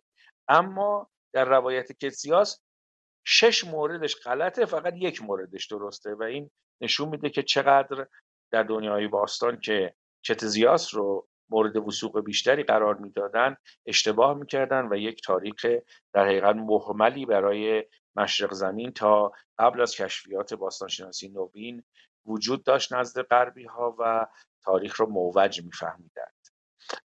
دوست ندارم دوستان رو خسته کنم. عرض می‌کنم در مورد هرودوت بسیار بسیار بسیار می‌توان سخن گفت. من از این موقعیت استفاده می‌کنم در واقع سوء استفاده می‌کنم. و اولا که دوستان عزیزی که مدام درباره اینکه چقدر موثق می‌تونه باشه تاریخ هرودوت می‌پرسن فکر کنم در لابلای کلام میشه این رو متوجه شد. شاید هرودوت به تمامی در مورد مثلا دوره خشایارشا یا در دوره های دوره مثلا اردشیر که خودش هم دوره بود اردشیر اول مثلا چندان نشه اعتماد کرد. چون به هر حال ما اینطوری بگیریم. من الان از دید هرودوت می‌خوام داستان رو نگاه بکنم و یک یونانی هستم که به سرزمینم حمله شده. مسلما یک به دلیل سبقه یونانی که دارم یک قول معروف موزگیری خواهم کرد. این موزگیری تا قابل فهمه. با این همه همونطور که آقای دکتر اشاره کردن نکات بسیاری در هرودوت هست که میشه به آنها به عنوان یک سند نگاه کرد و به اونها اعتماد کرد و در تاریخ نویسی از اونها کمک گرفت. منتها با احتیاط. این احتیاط رو هیچ وقت فراموش نکنیم. ما نه تنها در مورد کتب باستانی حتی در مورد متون جدید هم باید با احتیاط این کار رو بکنیم. هر کدوم از کتبی که درباره تاریخ نوشته میشه بدون شک موضع‌گیری مورخ در اون تاثیر داره. ایدئولوژی یا دیدگاه مورخ در اون تاثیر داره. پس بنابراین این فقط شامل تاریخ هرودوت یا تواریخ هرودوت نمیشه. شامل خیلی چیزها میشه. با این همه در مورد هرودوت گویا مثل همونطور که صحبت کردم نوشته های خودش رو معمولا در شهرها به خصوص در آتن در زمان بازی های المپیک آتن که خیلی شلوغ بوده میخونده و سعی می‌کرده که برای همین هم خیلی زیبا زیبا به نگاره خیلی زیبا مینوشته. و برخی معتقدند که هرودوت واسه اینکه بتونه این کتاب خوش در ملع عام بخونه قشنگ نوشته که جذب بکنه شنونده ها رو. به و نمیشه به اون اعتماد کرد. از جمله کسانی که از همون یونان چندان بهش اعتماد نکردن و بهش اعتراض کردن یکی مثلا خود ارسطو هست. ارسطو در, جایی میگه که اون افسانه گو بیشتر یه افسانه گوی خیالی مثلا می‌دونسته.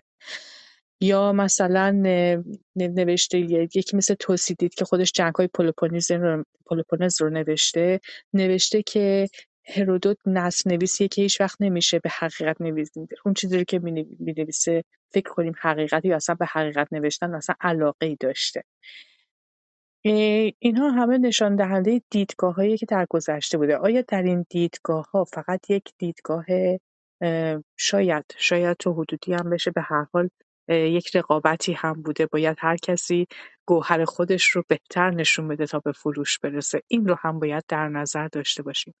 ولی امروز روز ما می‌دونیم که مورخانی مثلا مثل همونطور که گفتم پیر لوکوک بریا پیر بریان اینها به هرودوت هم اهمیت میدن و به نوشته های اون و حالا از لابلای همون کلامی که ممکنه در اون گاه گداری خرافاتی هم در اون گنجونده شده باشه کلامی رو بیرون می‌کشن که همون هم می‌تونه جایگاه برخی از باورهای ایرانیان رو نشون بده. نکته دیگری که هست از دید قومنگاری معمولا ما آنچه رو که در تاریخ هرودوت می‌خونیم میگه پارسیان پارسیان منظورش حتی می‌تونه مادها رو هم شامل بشه آقای دکتر خواهش می‌کنم در مورد منو تصحیح بکنید. به نظر میاد که هرودوت در جایی که داره درباره اقوام یا ملل صحبت می‌کنه و پارسیان رو میگه بیشتر آنهایی رو به خطابش بربرها و حتی بربرها رو اسم می‌بره. بیشتر قومی هستن که به آنها تهاجم کردن. اینها رو از همدیگه جدا نمی‌کنه. گاهی وقتا اشاره می‌کنه به اینکه مادها پارسیان با همدیگه چقدر از همدیگه تاثیر پذیرفتن و باز پارسیان از مادها. ولی آنچنان این دوتا رو از همدیگه جدا نمی‌کنه.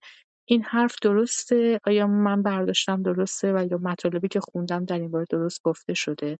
یا اینکه نه درباره پارسا و مادها جداگانه صحبت می‌کنه.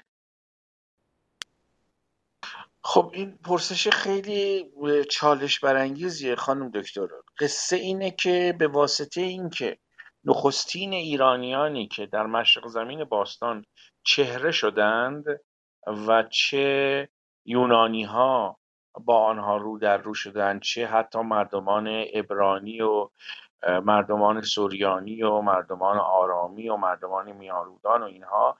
و تا سالها بعد حتی در متنهای قبطی و جزآن خیلی جاها که صحبت از ایرانیان هست می‌بینید که کلیدواژه مادی ها به کار برده, برده میشه. حتی زمانی که در جنگ های ایران و روم در دوره اشکانی برخی پیروزی ها رو سپاهیان پارتی پیدا می‌کنن بعد از جنگ معروف هران و به جاهایی در شام هم دستجات سپاهیان پارتی وارد میشن. مثلا یک پاپیروسی یک متن سوریانی باقی مونده. که وقتی که دستجات سپاهیان اشکانیان پارتی به شهر بسرای شام وارد میشن در تواریخ محلی نوشته آن روز که مادها به بسرا وارد شدن در بعضی از متن قبطی در مصر هم حتی آنجایی که باید سخن از پارسی ها بکنه از مادی ها می‌کنه. و دیگه مشهور آمقاسه که جنگ های ایران یونان تا یکی دو نسل نزد نویسندگان یونانی معروف بوده به مدیک پولمی یعنی جنگ های مادی و نه پرسیک پولمی نه جنگ های پارسی. و چون نخستین ایرانیان نامبردار در آسیای غربی مادها بودند بسیاری از همسایگان تا قرنها بعد از اون مادها رو جای پارس ها اشتباه می گرفتن و یا عادت کرده بودند هر آن کسی که ایرانی باشد رو مادی بشمارند و در این زمینه سختگیری نکنند. بعدها نسل دوم نویسندگان یونانی هستند که شما ببینید در کنار تا مدیکال کلمه تا پرسیکار هم به کار می‌برند و در, در کنار مدیک پولمی کلمه پرسیک پولمی رو هم به کار می‌برند در معنی جنگ های پارسی در کنار جنگ های مادی خیلی نزد عامه مردم جهان باستان این تفکیک های قومی روشن نبوده. حتی در یک سفال نوشته ای که در ساموس شهر جزیره یونی موتن فیساغورس پیدا شده از یک نیرویی که از شرق بس برخواسته بوده نام می‌برید و در اون آمده که آن روزگاری که کالیاس مادی به سرزمین ما آمد به نظر میشه کالیاسه دگرگون شده و فاسد شده کوروشه. و, و باز کوروش رو مادی دونسته به خاطر اینکه به هر حال او جای جاگزین جایگزین مادها بوده. و نبرد پنج ساله ماد و لودی هم خیلی مهم بوده چون به هر حال پنج سال در دل, در دل آناتولی در کرانه رود هالیس مادها با لودی ها جنگیدن. امپراتوری لودیه یک امپراتوری بسیار قدرتمند و ثروتمند بود. یونانی ها به سارد ساردیس پایتخت لودیه لقب پای... ساردیس زرین داده بودن و افسانه است که هفت بخرد آتنی که یکیشون سولون بوده اینها هر کدوم در آرزوی آمدن به شهر ثروتمندان ساردیس بودن و به پیوستن به دربار و درگاه شاهان لودیه. و حتی گویند کسانی که تحلیل می‌کنن قصه های آمیانه رو که آن چیزی که به اسم گنج قارون بعدا می‌شناسیم و اصلا حتی کرمه قارون و اینکه او ثروت شگفت انگیزی می داشته داستان گنجینه های امپراتوری لودیه و کرویزوس آخرین شاه لودیه نامش رو منشأ کلمه قارون می‌دونن و میگن که قصه گنج های فراوان و ثروت سرشار لودی ها و کرویزوس داستان گنج قارون هم به وجود آمده از این جهت میگم که لودیه یک امپراتوری یونانی معاب بوده و اونها پنج سال با مادها جنگیدن و این در خاطر مردمان آناتولی و یونی ها یونی ها و یونانی های آسیا و مردمان یونانی معاب مدیترانه شرقی بسیار بسیار مهم بود که اون امپراتوری که میپرستیدنش و آرزوی تقرب به دستگاه در دربار اونها رو داشتن اینها پنج سال با یک قومی از آسیا برخواسته به نام ماتها جنگیدن. که بعدها هم که پارس ها جایگزین ماتها شده بودن هنوز در نگاه مردمان حوزه مدیترانه مردمان یونانی معاب حوزه مدیترانه اینها همون ماتها بودن. در متن هرودوت خب جای جای البته می‌دانیم که او به سراحت می نویسد فلان فرد مادی است فلان فرد پارسی است و مشخصه که اون آگاهی هایی داره. در مورد زبانی که اینها با هم دیگه صحبت می‌کردند. توجه بفرمایید که بازرگانان یونانی از یکی دو صد قبل به قلمرو بین النهرین می‌رفتند و میآمدند. ما چندین و چند کلونی یونانی در مصر داریم. که گهگاه این کلونی های تجاری مصری حتی مردمان مصر رو علیه شاهنشاهی اخامنشی میشوراندند مهمترین این کلونی های مصری ناکراتیس کلونی های یونانی در مصر و اوکسیرینکوس که ساکنانشون یونانی بودن و آمده بودن در مصر ساکن شده بودن. یک جور لینگوا فرانکا یا زبان میانجی حوزه مدیترانه شرقی زبان یونانی بوده. یعنی بازرگانان مصری بازرگانان فنیقی در سوریه و فلسطین بازرگانان بابلی بازرگانان ایرانی که آنها هم در پی سود و سودای خودشون بودن تحت لوای شاهنشاه اقامنشی یونانی می‌دونستن به زبان یونانی حرف می‌زدن. شما باید بیاورید که بخش بزرگی از آگاهی هایی که در مورد مشرق زمین درباره مشرق زمین در نخستین متنهای یونانی انعکاس پیدا می‌کنه شرح سفرهایی است که برخی از جنگیان مزدور سپاهیان مزدور که در خدمت ارتش های شرقی بودند با خودشون به هدیه به یونان زمین می بردن برای مثال خود فیساغورس که البته یک سفرنامه جعلی به نام او بعدها نوشته میشه سفرنامه فیساغورس به شرق که یوسف اعتصامی اعتصام الملک پدر پروین هم ترجمهش می‌کنه و به اسم کتاب سفر فیساغورس به شرق چاپ میشه. یه متن جعلی در دوره اروپای قرون وسطا جعل شده. اما قصه سفر فیساغورس به عنوان یک سپاهی مزدوره که در خدمت ارتش کمبوجیه بوده در فتح مصر. تعداد زیادی به صلاح ماجراجویان سیاهان جهانگردان بازرگانان پا یا به خورده برجسته تر اینها از یونان زمین و سرزمین های یونانی معاب حوزه مدیترانه شرقی هم با بابل کار تجاری می‌کردن هم با مصر کار تجاری می‌کردن. برای مثال افسانه های شرقی با خودشون می آوردن یک شاعر معروف یونانی هستش به اسم آلکایوس. مجموعه شعرهای قنایی داره. یک به یک بانوی دل سپرده بوده که اون هم یک بانوی شاعره است به اسم ساپفو و البته ساپفو گرایش های همجنس خواهانه داشته یکی از قدیمی ترین نمونه های ثبت شده در تاریخ ادبیات یونانه که ساپفو به همجنس خودش گرایش داشته. اون هم اشیاء قنایی زیب اشعار قنایی زیبایی زیبایی داره. ولی آلکایوس هم عاشق سابهوفا بوده. و آلکایوس یک منظومه جنگی داره در مورد سفر برادرش به مشرق زمین. اسم این برادره الان یادم نمیاد. حالا خیلی مهم نیست اما آلکایوس می که برادرم خیلی منظومه زیباییه. در اشقلون در اسکالونیا که همون شهر اشقلون در فلسطین اشغالی یا اسرائیل امروزی است با قلاب سنگی قولی را کشت. این کاملا معلومه که روایت یونانی شده جنگ داوود و گولیاته که داوود کوچک بکر با قلاب سنگی می‌زنه گولیات فلسطینی رو می‌کشه مثل داستان تالوت و جالوت که در ادبیات به صلاح اسلامی ما هم آمده این قصه روایت یونانی باستان هم داره که آلکایوس در شرح دلاوری های برادرش میگه. معلومه که این برادره در یه جایی در فلسطین یا اسرائیل این قصه باستانی نبرد داوود و گولیات شنیده اومده برای برادر شاعرش تعریف کرده. برادر شاعرش هم فکر کرده که این قصه پهلوانی های خود این سپاهی یونانیه و اون منظومه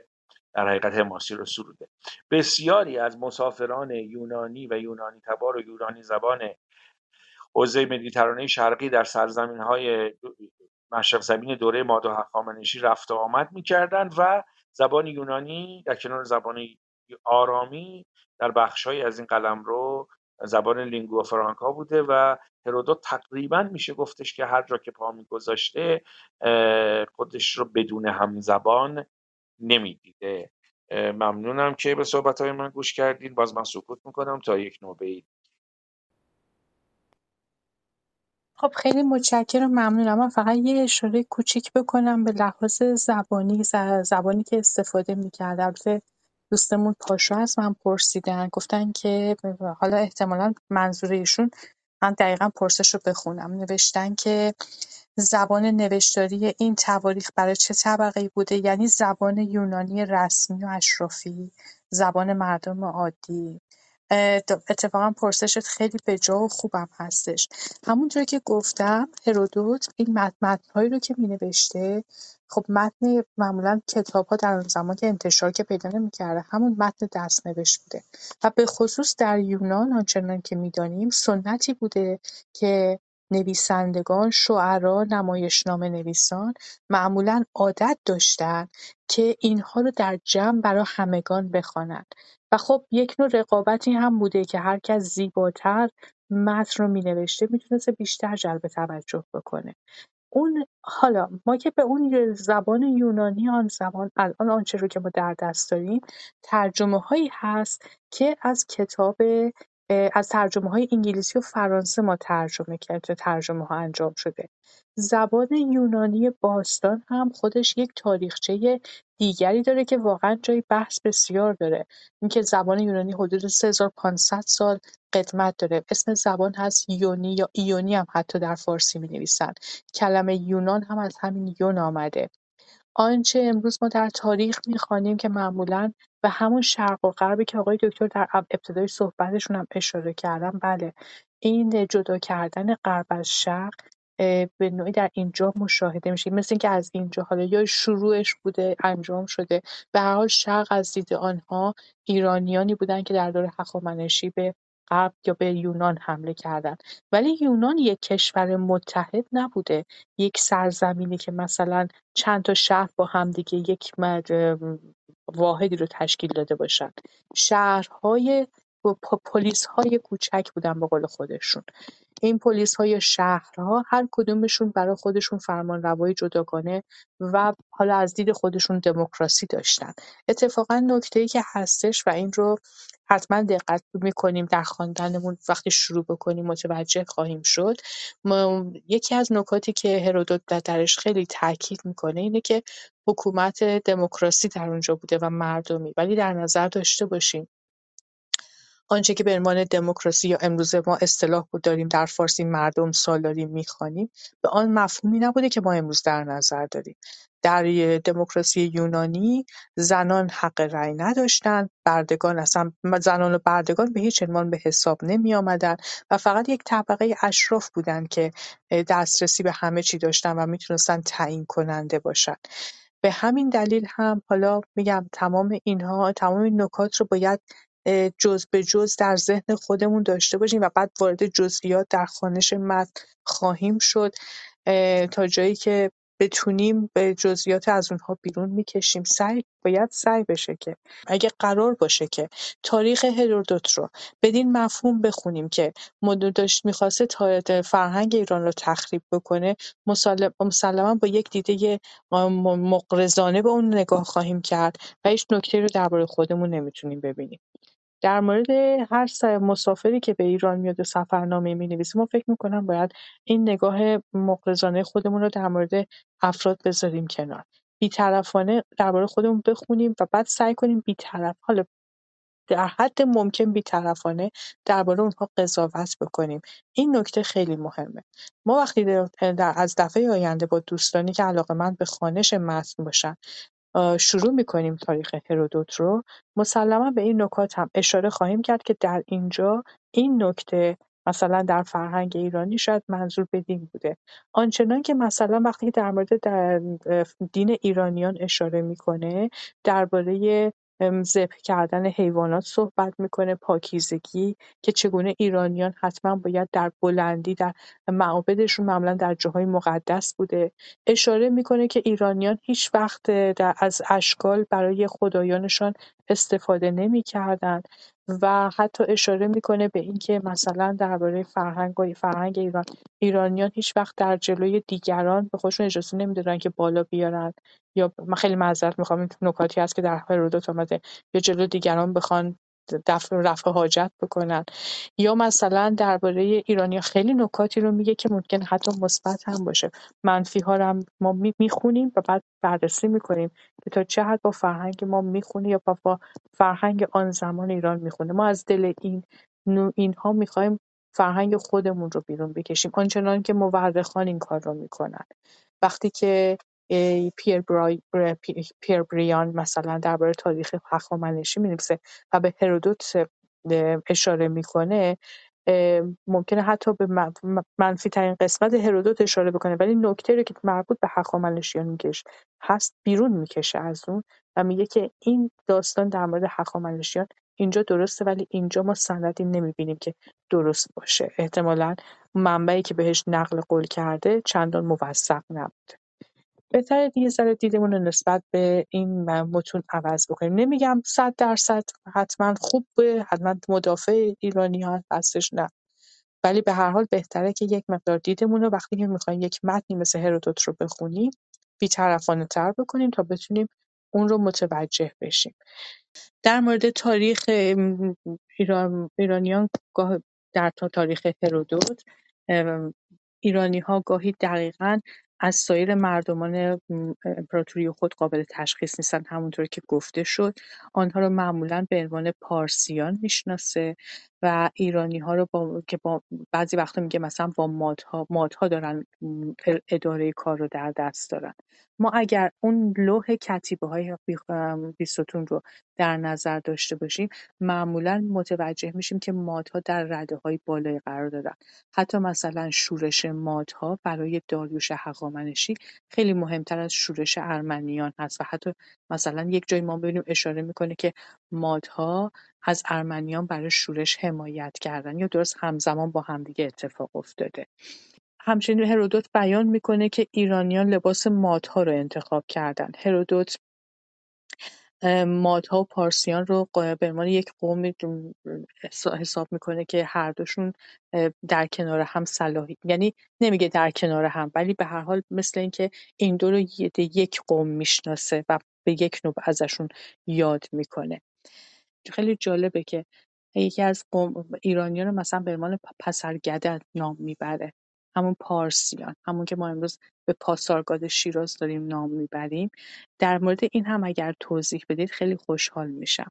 بعد پادشاهان ایرانی میگه که در یک بخش مشخصی هرودوت میگه که اینها یک تبار تبار شناختی مستقیم ازشون ارائه میده که به گذشته های دور می‌رسه و حتی تقسیم بندی های طبقاتی هم می‌کنه. مثلا کشاورزان رو کوچنشینان رو.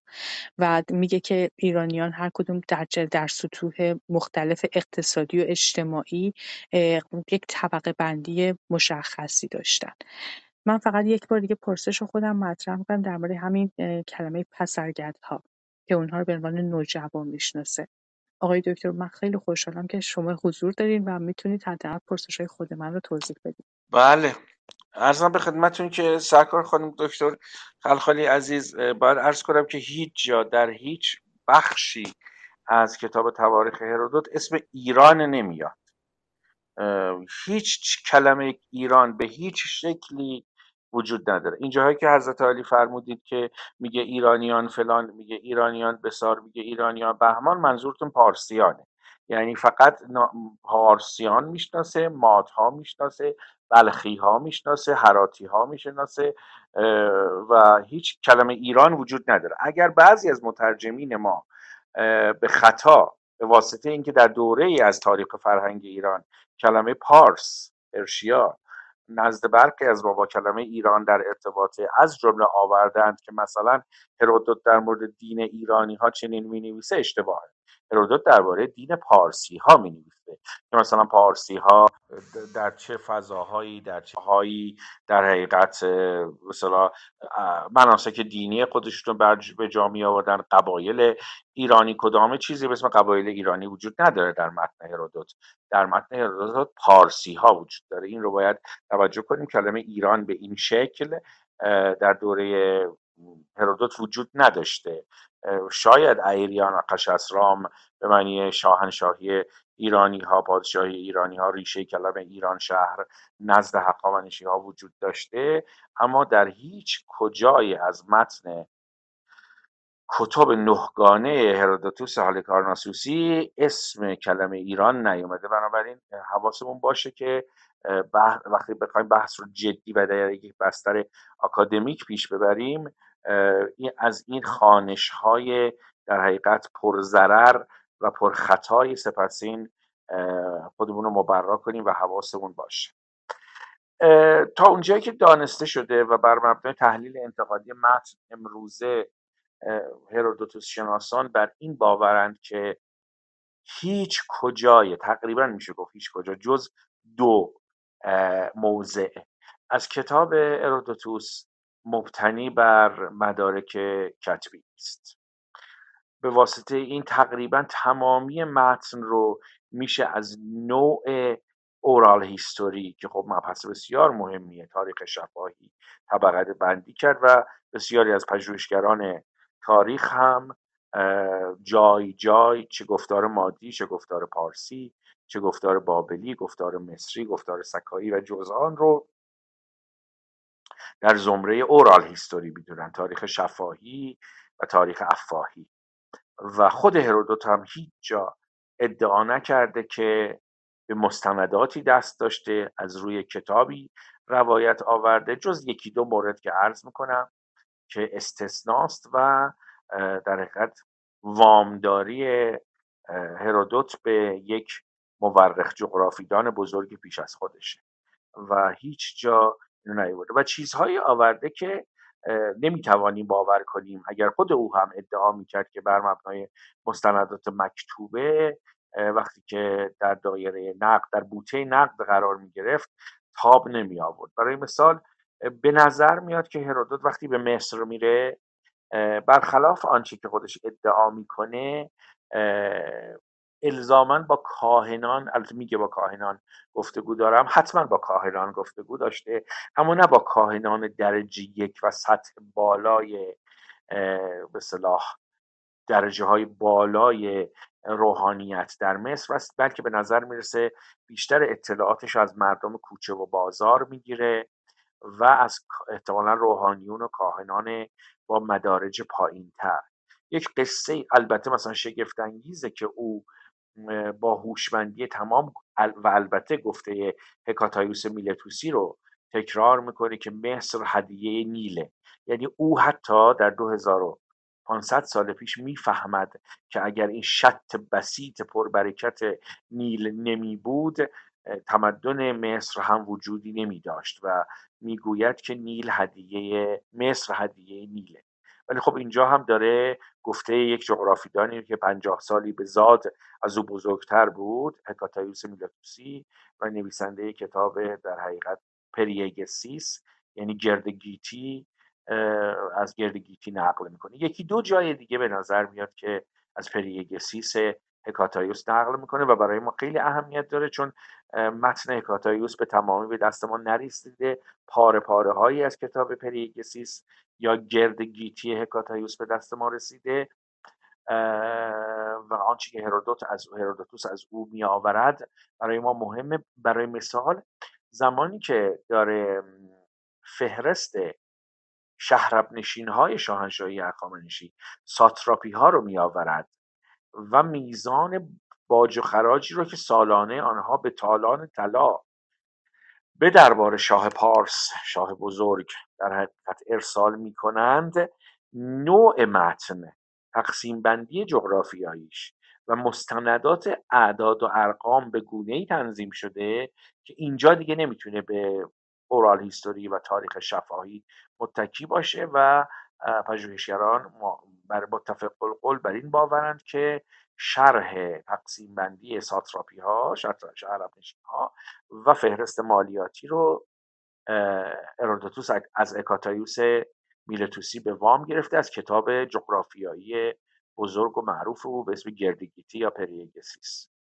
یک جا هم یک قصه ای میاره که کاهنان مصری و روحانیون فروگی یا فریژی به قول فرانسوی ها بر سر اینکه زبان مصری قدیم تر است یا زبان فروگی با هم منازعه می داشتند فرعون مصری فرمان داد یک بچه از فروگیه و یک بچه از مصر رو جدا کنند و نذارن کسی باهاشون حرف بزنه و ببینن که او زمانی که این دو بچه زبان باز می‌کنن به گفتار چه خواهند گفت و چون اولین واژه‌ای که اینها میگن به زبان فروگیه. بنابراین میگه که این مستند شد که زبان فروگی ها زبان فروگی ها کهنترین زبان عالمه و مصری ها در این زمینه زبانشون انقدر کهنه. خب معلومه یک قصه در حقیقت بیبنیاده اصلا داستان پیدایی زبان این چنین نیست. اگر بچه هایی رو شما جدا کنی و در معرض آموزش زبان قرار ندی اونا هرگز به زبانی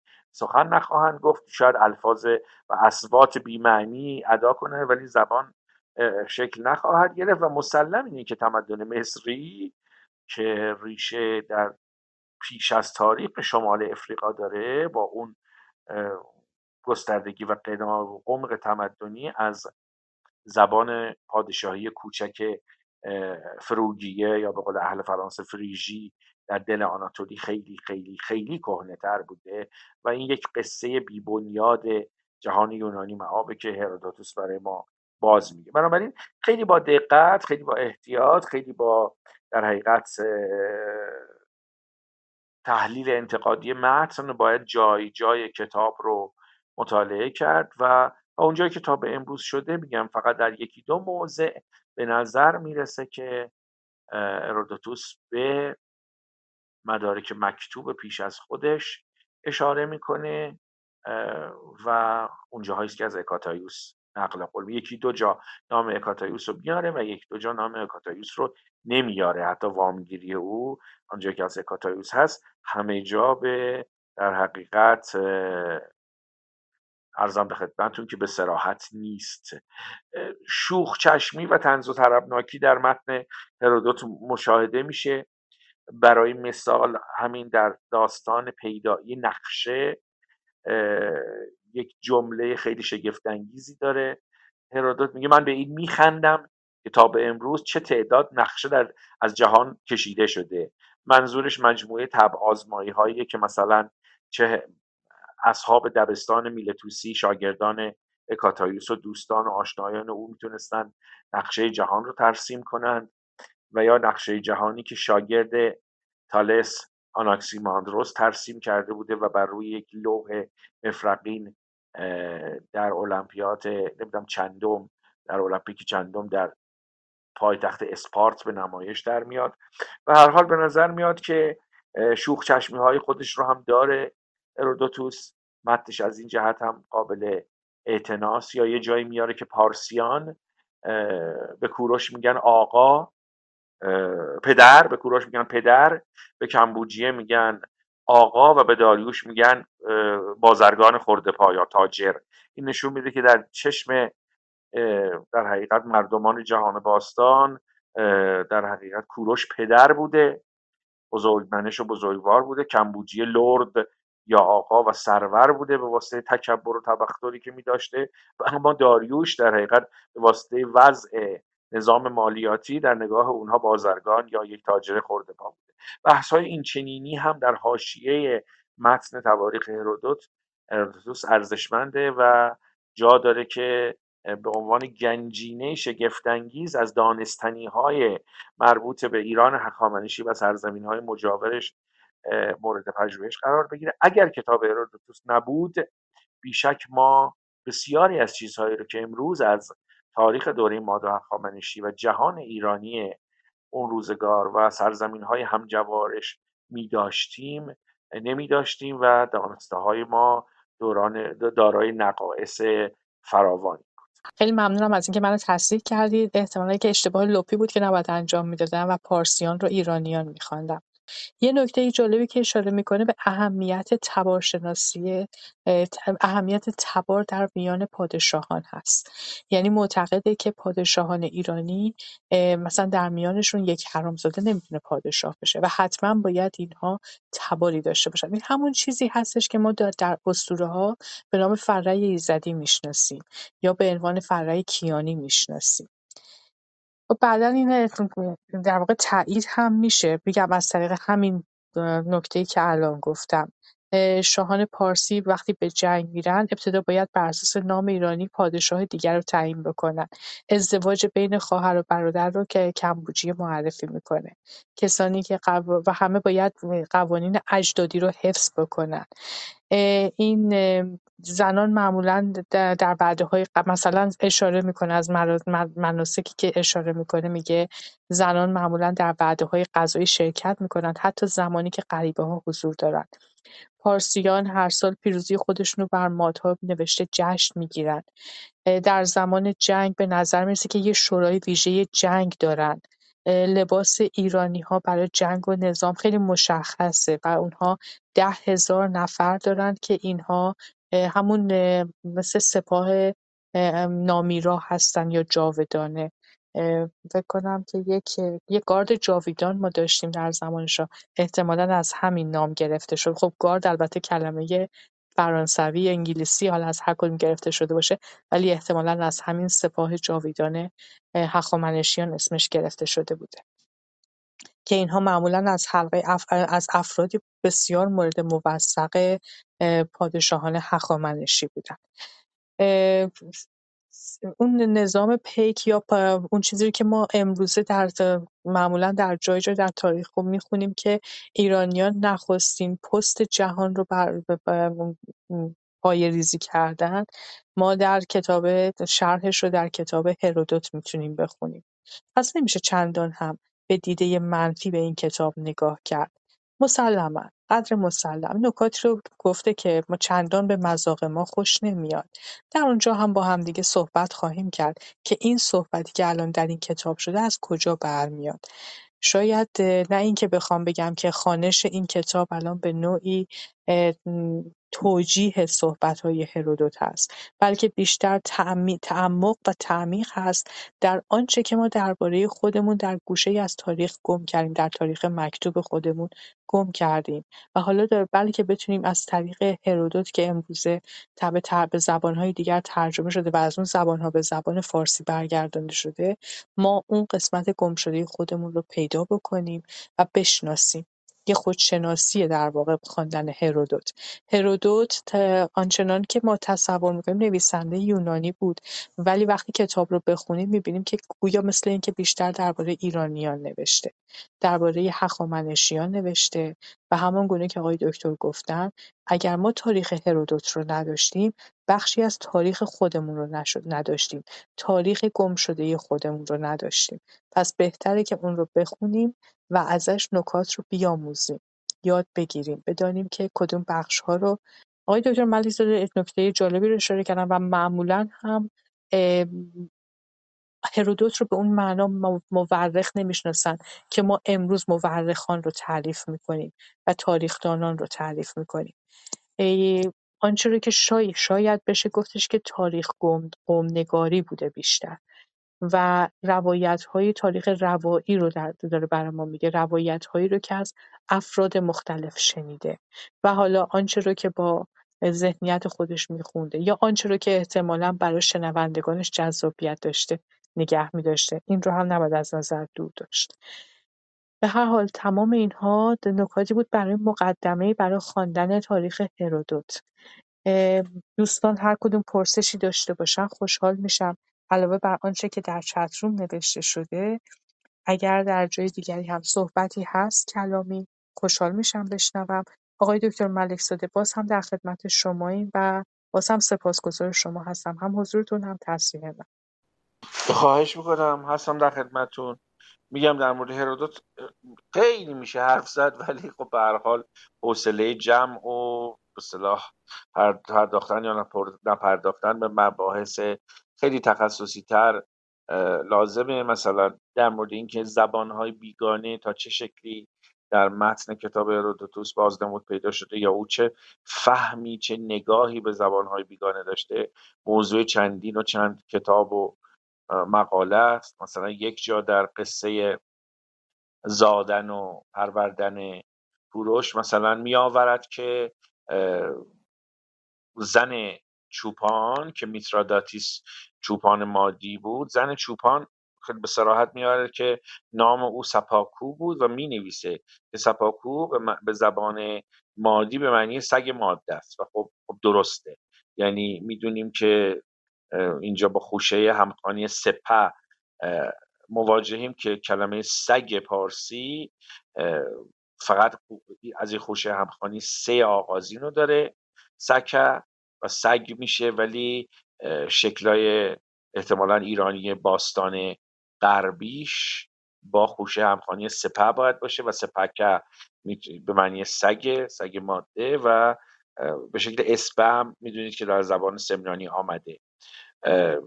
یک موارد شگفتانگیزی هست که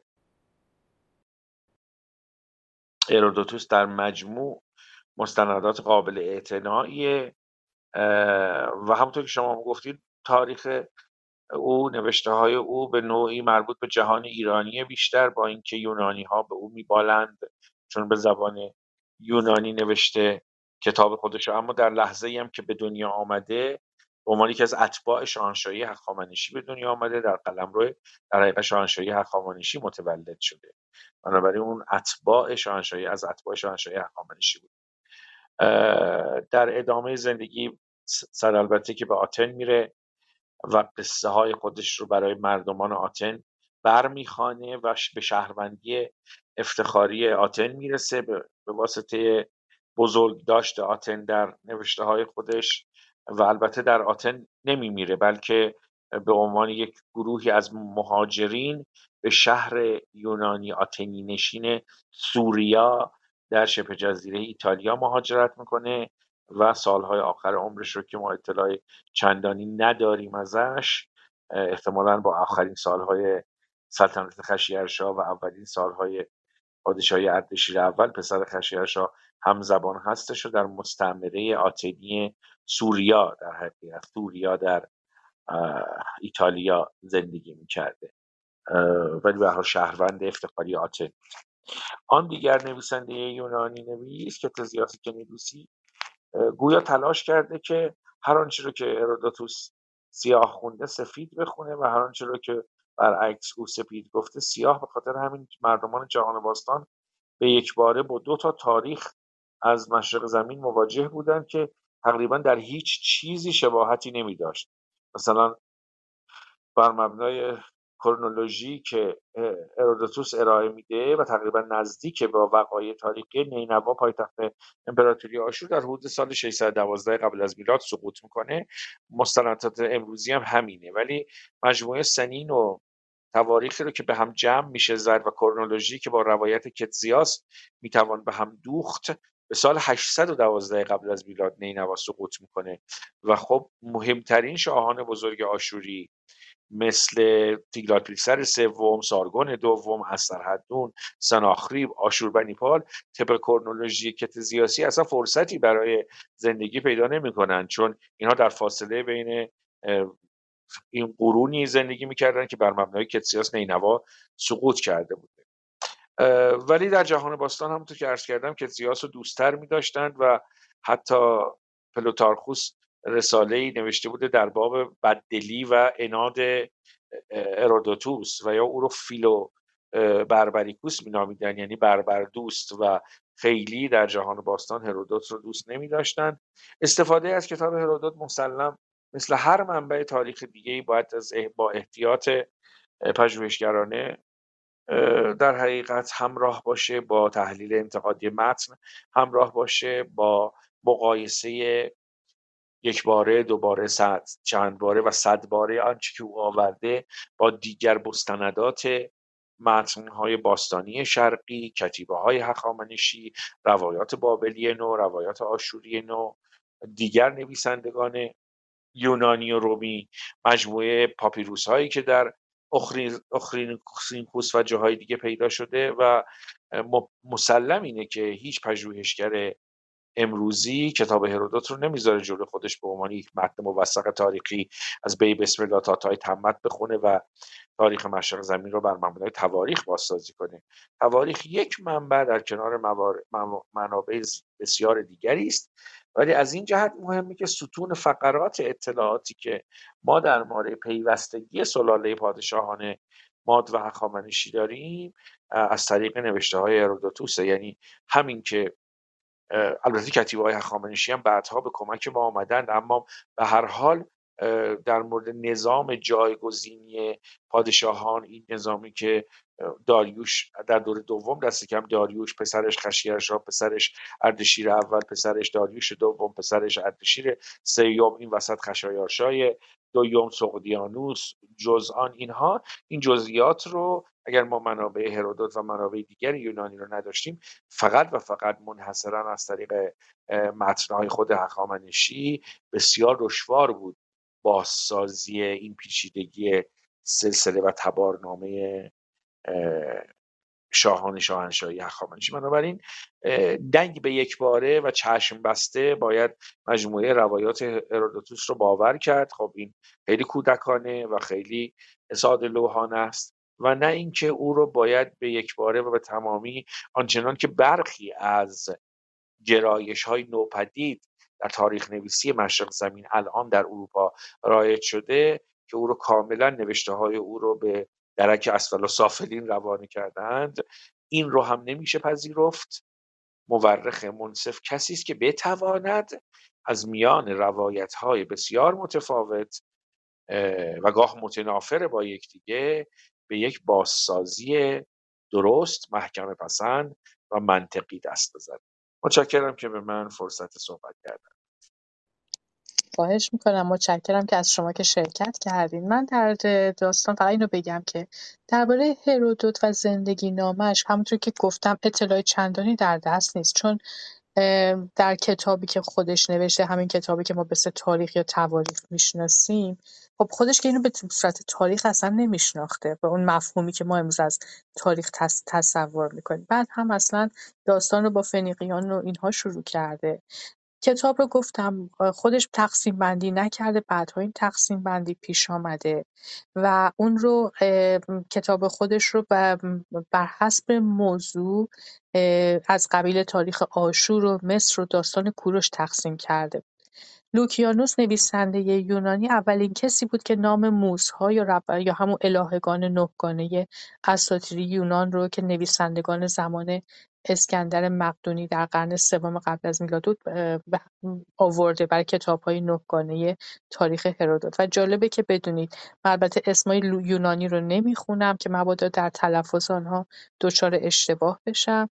ولی کتاب اول رو الهه تاریخ کتاب کتاب دوم الهه موسیقی کتاب سوم الهه کمدی کتاب چهارم الهه تراژدی کتاب پنجم الهه رقص کتاب ششم الهیات غزلیات کتاب ششم کتاب هفتم شعر مقدس کتاب هشتم نجوم و کتاب نهم شعر حماسی. و از اون پس دیگه تقریبا میشه گفت این نامگذاری ها رو همه پذیرفتن و در ترجمه هاشون هم به همین دلیل گاهی وقتا از این کتاب به نام تواریخ نام برده میشه. هرچند که من آنچه که ما امروز حداقل خود من در دسترس داشتم و برای خانش از جلسه آینده در خدمت دوستان در اختیار دوستان قرار خواهم داد دو تا ترجمه هست. یک ترجمه همونطور که گفتم آقای وحیدی هم وحید مازندرانی هستن که از انگلیسی ترجمه کردن. یک بار مختصر و یک بار هم مفصلتر. و یکی دیگه هم هستش که ترجمه از فرانسه است. آقای فر کار کردن. مال آقای وحیدی مازندرانی سال 1356 منتشر شده و آقای فر 1384 به لحاظ ترجمه من خود متن‌ها که دستم نبوده متنای انگلیسی و فرانسه که دستم نبوده. ولی وقتی هم که این دوتا تا اون اون دوتا متن فارسی رو هم با هم مقابله کردم تفاوت‌های چندانی به لحاظ نثری در در آنها ندیدم. حالا گاهی وقتا ممکنه تفاوت‌هایی به لحاظ سبکی مترجمان با هم داشته باشن. با این همه می‌دونم که کتاب آقای فر چیزی حدود چهل صفحه چهل و پنج صفحه مترجم فرانسوی برام مقدمه نوشته و تماما در وصف و در, در, در تعریف از هرودوت بوده و حدود همون تعداد صفحه هم آقای ساقب‌فر در رد مترجم فرانسوی نوشته. برای خود من این نکته خیلی جالب بود که تماما سعی کرده که این نظریاتی رو که به هر حال به به نوعی غرب سعی کرده که یونان رو نشون بده و ایشون سعی کرده یونان رو بگه که این آنگونه نبوده که مورخان یونانی از ورای هرودوت دیدن. ولی ما نمی‌خوایم اصلا یونان رو از ورای هرودوت ببینیم. ما می‌خوایم پارسیان رو ایرانیان رو از ورای نگاه هرودوت نگاه بکنیم و همونطور که آقای دکتر گفتن نه صد درصد میشه به اون گفت که مبناست و نه به کل میشه زیرابش رو زد و گفتش که به هیچ عنوان نمیشه. ما داریم اون رو می‌خوانیم که ببینیم که دید دید آن, آن روزگار چه بوده و هخامنشیان کیا کی بوده؟ چه مردمانی بودن؟ چه کسانی بودن؟ ای پارسیان مادها ایرانیان در آن دوره. حالا اگه من در کل ایرانیان دارم میگم منظورم اون سرزمینی که تحت این نام با هم دیگه دور هم جمع شدن در دوره هخامنشیان و اون امپراتوری شاهنشاهی رو تشکیل دادن. ما می‌خوایم صحبت بکنیم.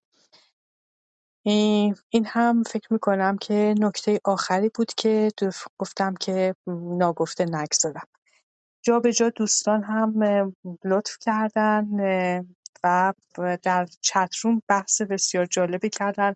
پرسش هاشون رو در اونجا مطرح کردن.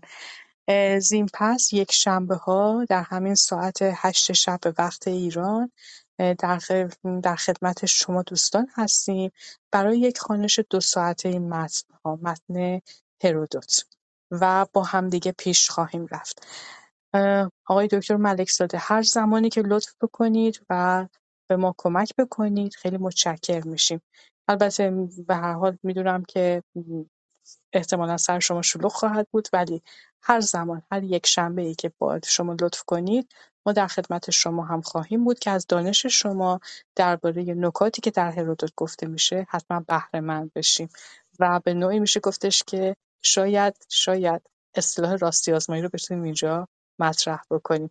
با علم باستان شناسی شما. خواهش می‌کنم استفاده کردم از این روم.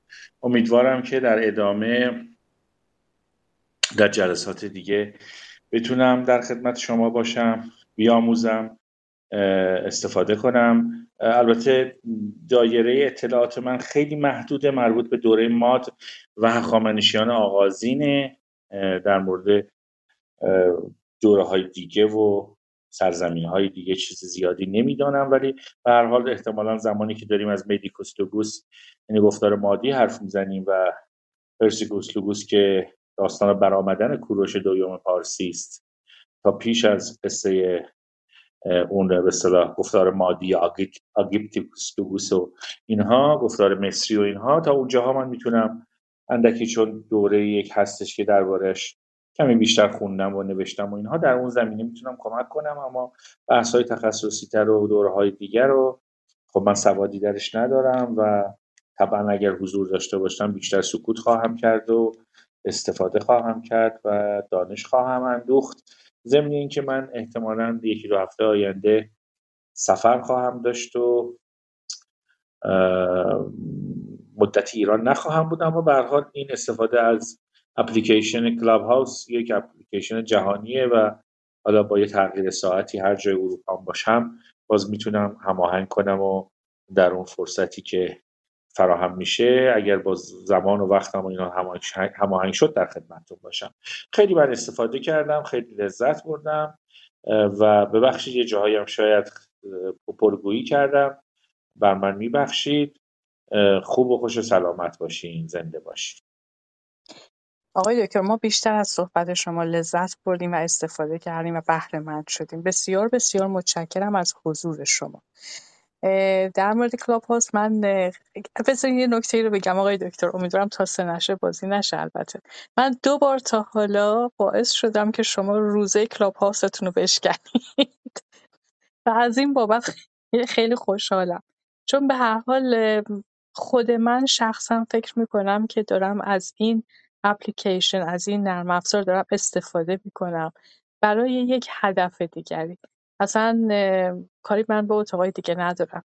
ولی تصور برداشت من اینه که میشه از هر کدوم اینها آن کاری رو که خودمون دوست داریم انجام بدیم. حداقل اینه که در این دوره سختی که هر کدوممون در هر جا هستیم داریم تجربه می‌کنیم شاید بشه این نرم افزار یا اپلیکیشن هر چی که بخوایم اسمش بزنیم کلاب هاوس و ما یک وسیله بدونیم برای اینکه یک مقدار از اون مسائل روزمره کنار بکشیم و درباره صحبت‌هایی نکاتی حرف بزنیم که برای همگان جذاب باشه برای همگان شنیدنی باشه.